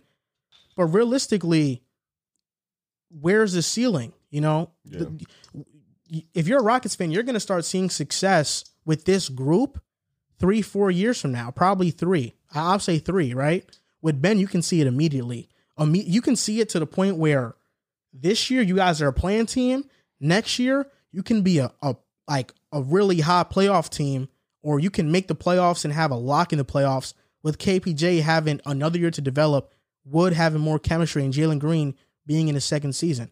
And like I mentioned before, Ben Simmons, this is the lowest. This the lowest you can get Ben Simmons for pennies right now. Yep. This is an easy flip. This is paid in full. Yeah. I mean, you can you you trade for Ben Simmons, you can flip him next year. You can get a star player, like a legitimate star for him. So I mean, it's all about what they want to do. I think I can see it from both both, both perspectives. So I can see it from both sides, Mhm. but I'll pick a side right now, and I'll say that I think the Rockets should go after Ben Simmons. Me too. Uh, you know, I, I think my gut feeling is telling me they should do it. It's the one. It, would it would be a good move for them. If it's just John Wall and one more young player like a Josh Christopher or Kenyon Martin Jr. or even just, just Jae'Sean Tate, I mean, yeah, I would throw Jae'Sean Tate in there in a heartbeat. bye. Like, no offense, you're good, but bye. Like, throw some picks in there. Cool, we can have this. Because then Eric Gordon could start there. And I mean, that's a legit playoff team. I mean, like that's a threat every night against teams. it's a tough team, But man. KPJ, Jalen Green, Eric Gordon, Ben Simmons, Wood. I mean, they, Eric, you have with Ben Simmons, Gordon, Porter, and Green, you have four guys who can get a bucket at any time. Well, not I, I guess Ben, you don't put him in that category. No. But you have four playmakers. You have four initiators, which is huge for an offense. It's huge for shot creation. They're clowns, man. What are you What are you holding down John Wall for, bro? It, it really just depends on Philly, man. if Philly's willing to accept John Wall and a young guy, you know. But at this rate, I feel like at this point you still kind of get the perimeter defense with John Wall, and you still get the, you get a slightly less better playmaker. You get somebody who could play with Embiid well. hmm He just can't shoot, but he'll take the shot. So that's that's one thing you wanted. So it's just the only thing with John Wall is his injury history is just like Joel Embiid's. He's he gets hurt a lot, so that's the risk. And that could blow up in Philly's face. It's gonna blow up regardless. So Zion Williamson, there was a there was a viral video that surfaced about him, and the person who posted this video was Step Back Ash. I think it's I think it's Ash or it's pronounced H. I don't know. Sorry, uh, Josh Gordon has been reinstated That's into cool. the league. That's cool. Feel like that's been happening like three times. It does. But Step Back H or Ash posted this video on Twitter, uh, and I mentioned his name because he's a, he's a big supporter of the podcast. He's a big supporter of the podcast. He's reposted our videos a couple times now, so shout out to you, bro. And he posted a video of Zion Williamson at a baseball game walking, and Zion appeared to look overweight and a bit out of shape. Uh, I believe you quote tweeted the tweet and said Zion looks fat. yeah, Yeah, so you you co tweeted it and you gave your input on that as well. And are you worried about Zion after seeing that video surface of him appearing to be overweight? Are you worried about it? his play no, because he came into overweight last year. Well, not last year, his rookie season. He came in overweight. So he, but the way I don't know, like when I was watching the video, he kind of looked like a little Shaq. You know how when Shaq came into the seasons overweight, and then he kind of just played it off. Zion did look a little big and a little fat in them clothes, but I to his play, no, he's gonna play phenomenal. He's gonna play exceptional. The only thing that worries me is his injuries. Like that's a lot of weight on your knees, and he need like he's a guy who gets bouncy. He jumps high. He uses his athleticism a lot. So the only thing that would concern me is his injuries. Like he's been a guy who hasn't been able to play a full season yet. So being that heavy and playing that type of style doesn't always fit the injury history. So that can be something that's bad. And I worry for his training staff. Like who's who's the guys that are training him? Who is he working with? What is his agent doing? Like why is he that type of weight at this type of the season? Training camp is in what two weeks? Less than a week. Why are you at that weight? Why are you coming into training camp like that? Zion should have been working. He should be extremely fit. But other like aside from stuff like that, I'm not worried about his play. He's gonna put up 25, 8, and 5 religiously, whether he's fat or not, because he's just that great of a player. I think this should be the least of anybody's concerns. I think Zion just averaged 27 on all time great efficiency in the paint. Th- This does not worry me in the slightest. I think Zion knows how to take care of his body. Uh, I'm not going to judge him. I'm not going to judge him uh, for that because, you know, I'm not sure. Maybe that video was just a bad angle. Maybe it just was a bad clip. Maybe he's not even overweight. You know, you never know. So could have been the clothes, could have been the baggy clothes. He doesn't know how to dress very well. So it could have been that. You know, But you did say fat people wear baggy clothes. that's true. You did say those were baggy. That's because they're comfortable. Yeah. Baggy clothes are comfortable for fat people. That is true. Those, But those I clothes think were baggy. for skinny people, it could be comfortable too. You never know. It's too much space. I think Zion's body type is Those uh, were baggy as hell clothes. Zion's body type is uh baggy, Baggy, style yeah. body type. You know, Tight would just look real weird. I mean Zion, but like I said, you know, Zion doesn't know how to dress, so it's like you just look at his outfits. He he's just he's just a low profile dude. Yeah. He's not really worried about his outfit much.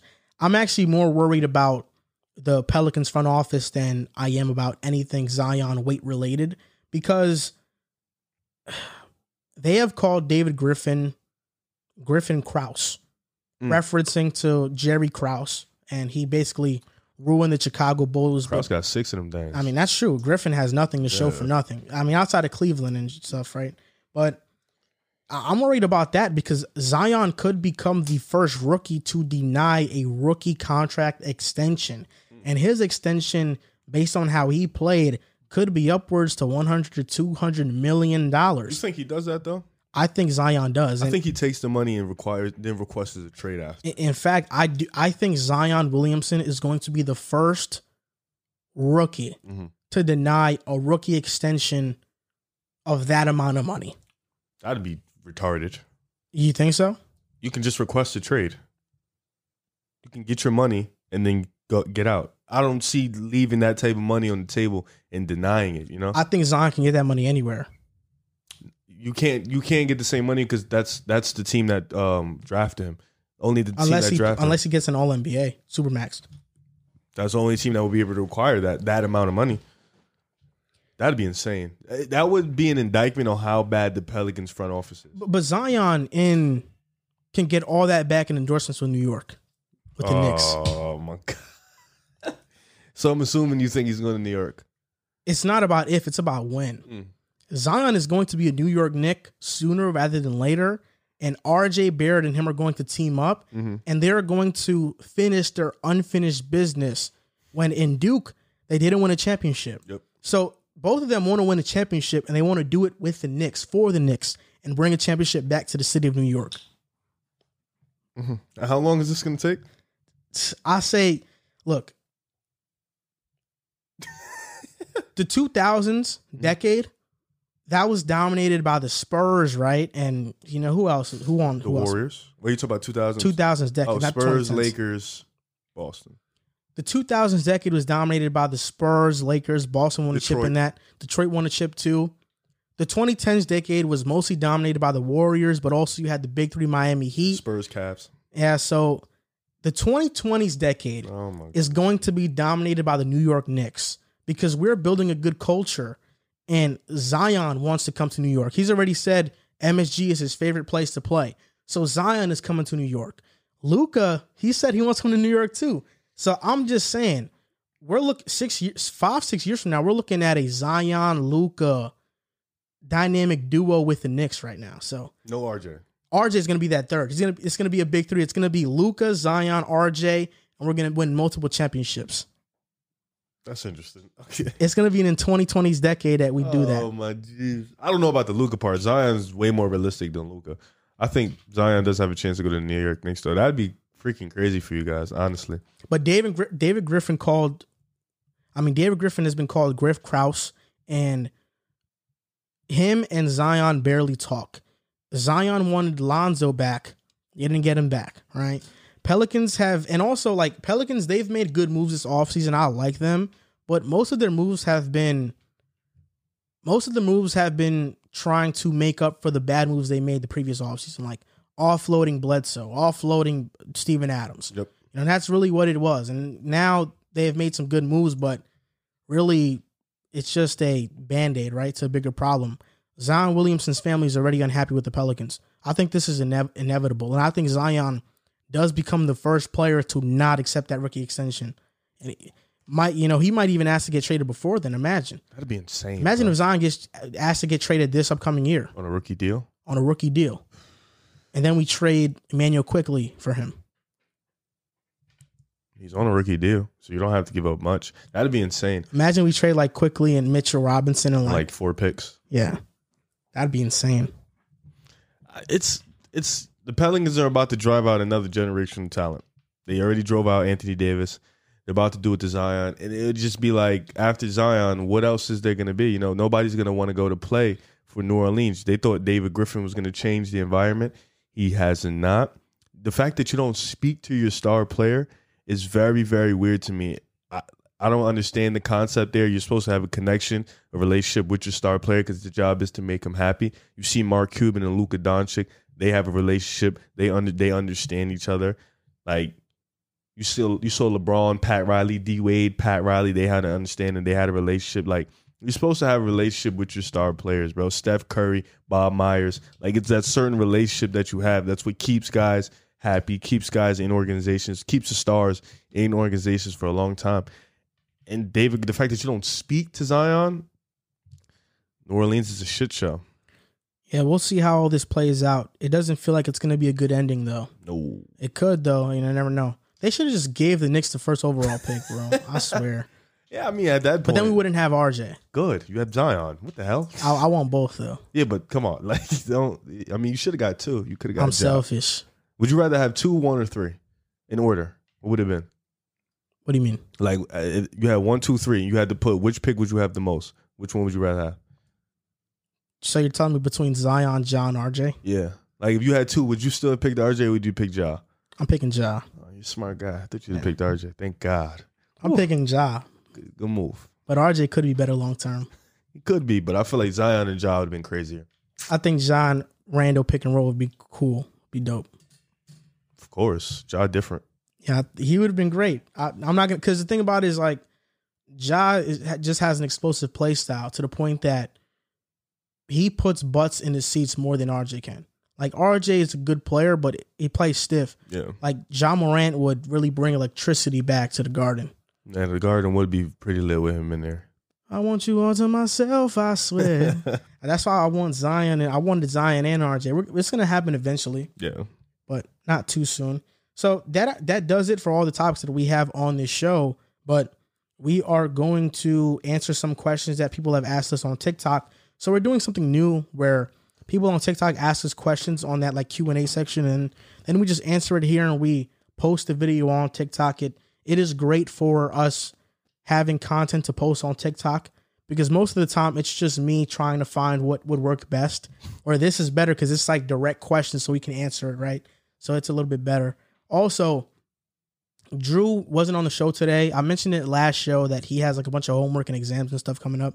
So he's not going to be on the show for like two weeks. So we've we've actually have people to fill in. JC's coming next week on Friday. Uh, Isn't he still in Chicago? He's coming back. Oh. Yeah.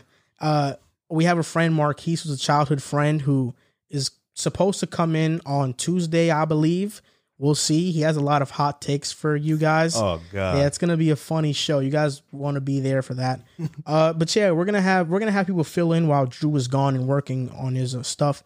You know, we wish the best for him. Hope he passes. yeah, you know, school comes first, so hopefully, you know, he gets what he does and He better not come does here what and he does. He fails. yeah, he better pass. Yeah, or he's done.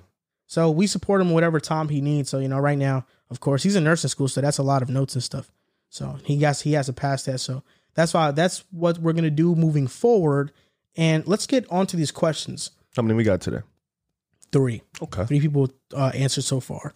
There's that that video I posted. I just posted it. It has four comments. Three of the comments were questions. Okay. The fourth one was somebody saying clown.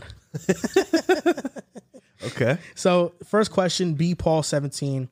Who has the higher ceiling, Jalen Green or Cade Cunningham?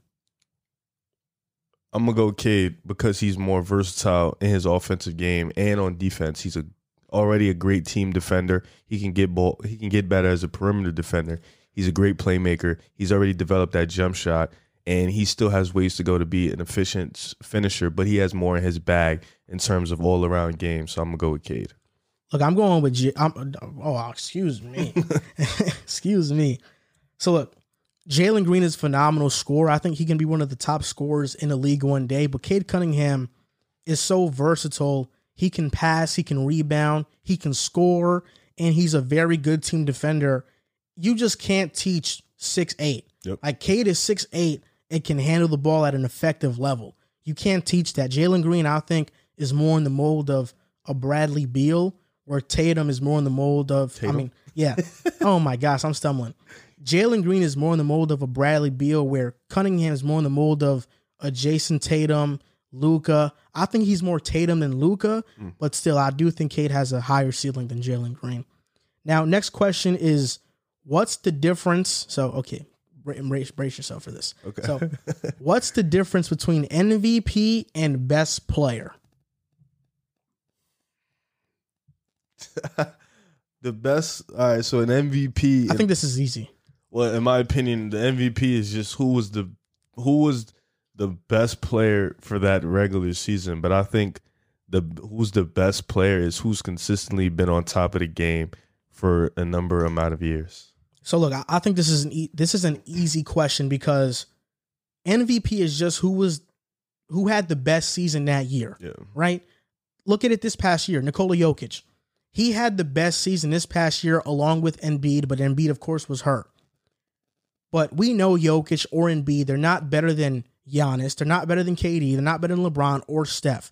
We know either KD or Giannis or LeBron are the best players in the NBA, and Jokic and Embiid are not there. And I think this question stems from that Derrick Rose debate that we had, right? Where we list we listed 10 players that are better than D Rose. Some people disagree, but that's besides the point. Derrick Rose, when he won MVP, wasn't the best player in the league. It was LeBron. LeBron was the best. The reason they didn't give LeBron the award was because he didn't have the better season than D Rose. Statistically, he did though. Yeah. But it's because LeBron just came off of not winning a championship and choking in the finals. They didn't give it to him, but even that year, LeBron, Kobe, D Wade, they were better than Derrick Rose that year. I mean, Kevin Durant was better than Derrick Rose. When Derrick Rose won the MVP in 2011, he wasn't even a top five player in the league. What? He wasn't. Who's, what you talking about, bro? LeBron is LeBron better than him? Yeah. Okay, that's my prime Miami LeBron. By the Yeah, way, yeah, he's better. okay. KD, Yeah. he's better. Carmelo Anthony, Debatable. Kobe Bryant, Valid. Dwight Howard, Valid. Dwyane Wade, Those are the okay. Dirk Nowitzki coming off a Finals MVP. We we talk about the end of that season. The end of that season, yeah. Okay, those are debatable. He was definitely top eight though. Uh, he was top eight, but like what I'm saying is like, okay, this is Bleacher Report's top players from the 20, 2010, 2011 season, or it was the, it was the, Start of 2011, 2012. no, I think Rose won it the 2010, No, I 11 know he season. won it, but was that list based like after the season? Yes. So okay, I'm getting Bleacher Report right now. There. What the hell? Where'd they have him ranked? Okay.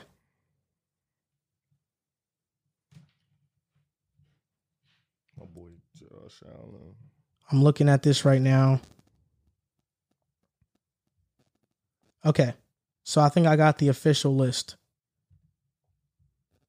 So Bleacher Report in 2010, 2011 released their top 10 players list in the NBA. They actually released top 50 players.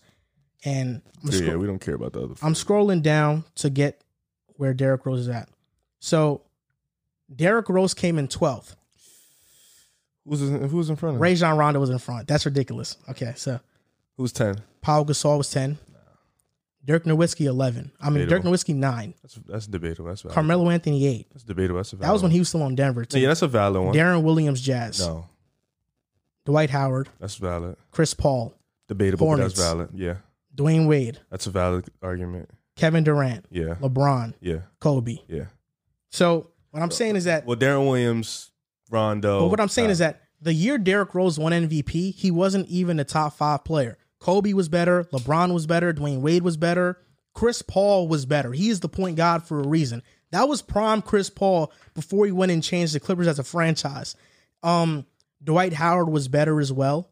Dirk Nowitzki off of finals was better. So, you know, I think, yeah, Derrick Rose wasn't a top five player. Kevin Durant was better. So Derrick Rose was top eight, but he wasn't top five even when he did win MVP.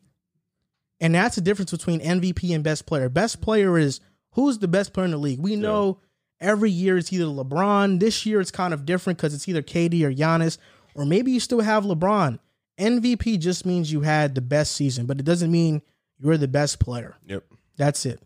But yeah, it's crazy, man. Yo, Derrick Rose wasn't even top five, top six then, and people think he'd be top fifteen today.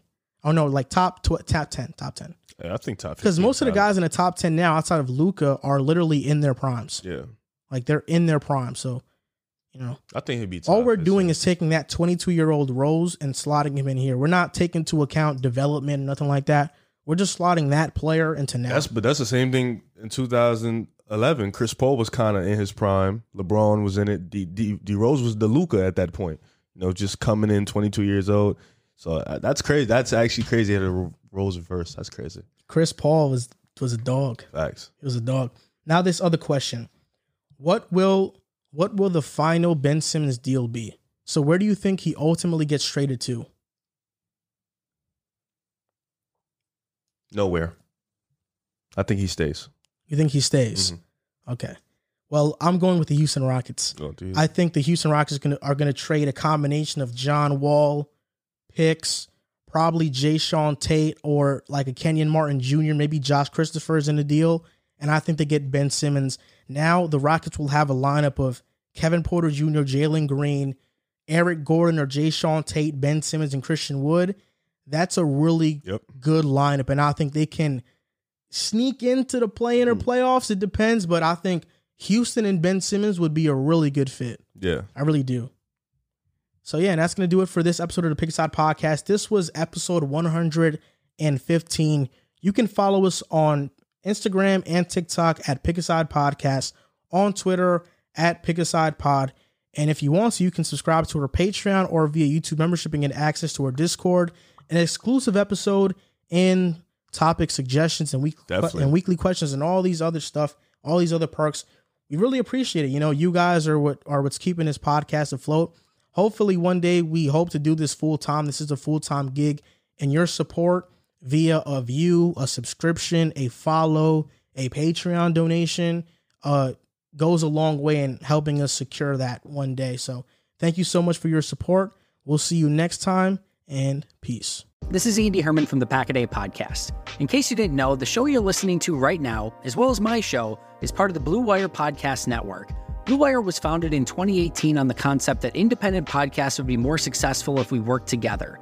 Today, Blue Wire has grown to feature 300 shows led by former athletes, media professionals, and passionate fans. Over the past few years, Blue Wire has privately raised over $10 million to expand their team, their podcast network, and business operations. Now they are raising another round on WeFunder. WeFunder is a crowdfunding service that connects startups with investors. It's a cool platform that gives everyone the opportunity to be part of a growing startup. You can invest for as little as $100. In other words, you don't have to be a millionaire to invest in cool companies on WeFunder. Blue Wire is raising money to expand their sales team and improve operations, which in turn will help this show continue to grow. If you would like to be part of the Blue Wire investment round or want to find out more information, go to wefunder.com slash bluewire. That's wefunder.com slash bluewire.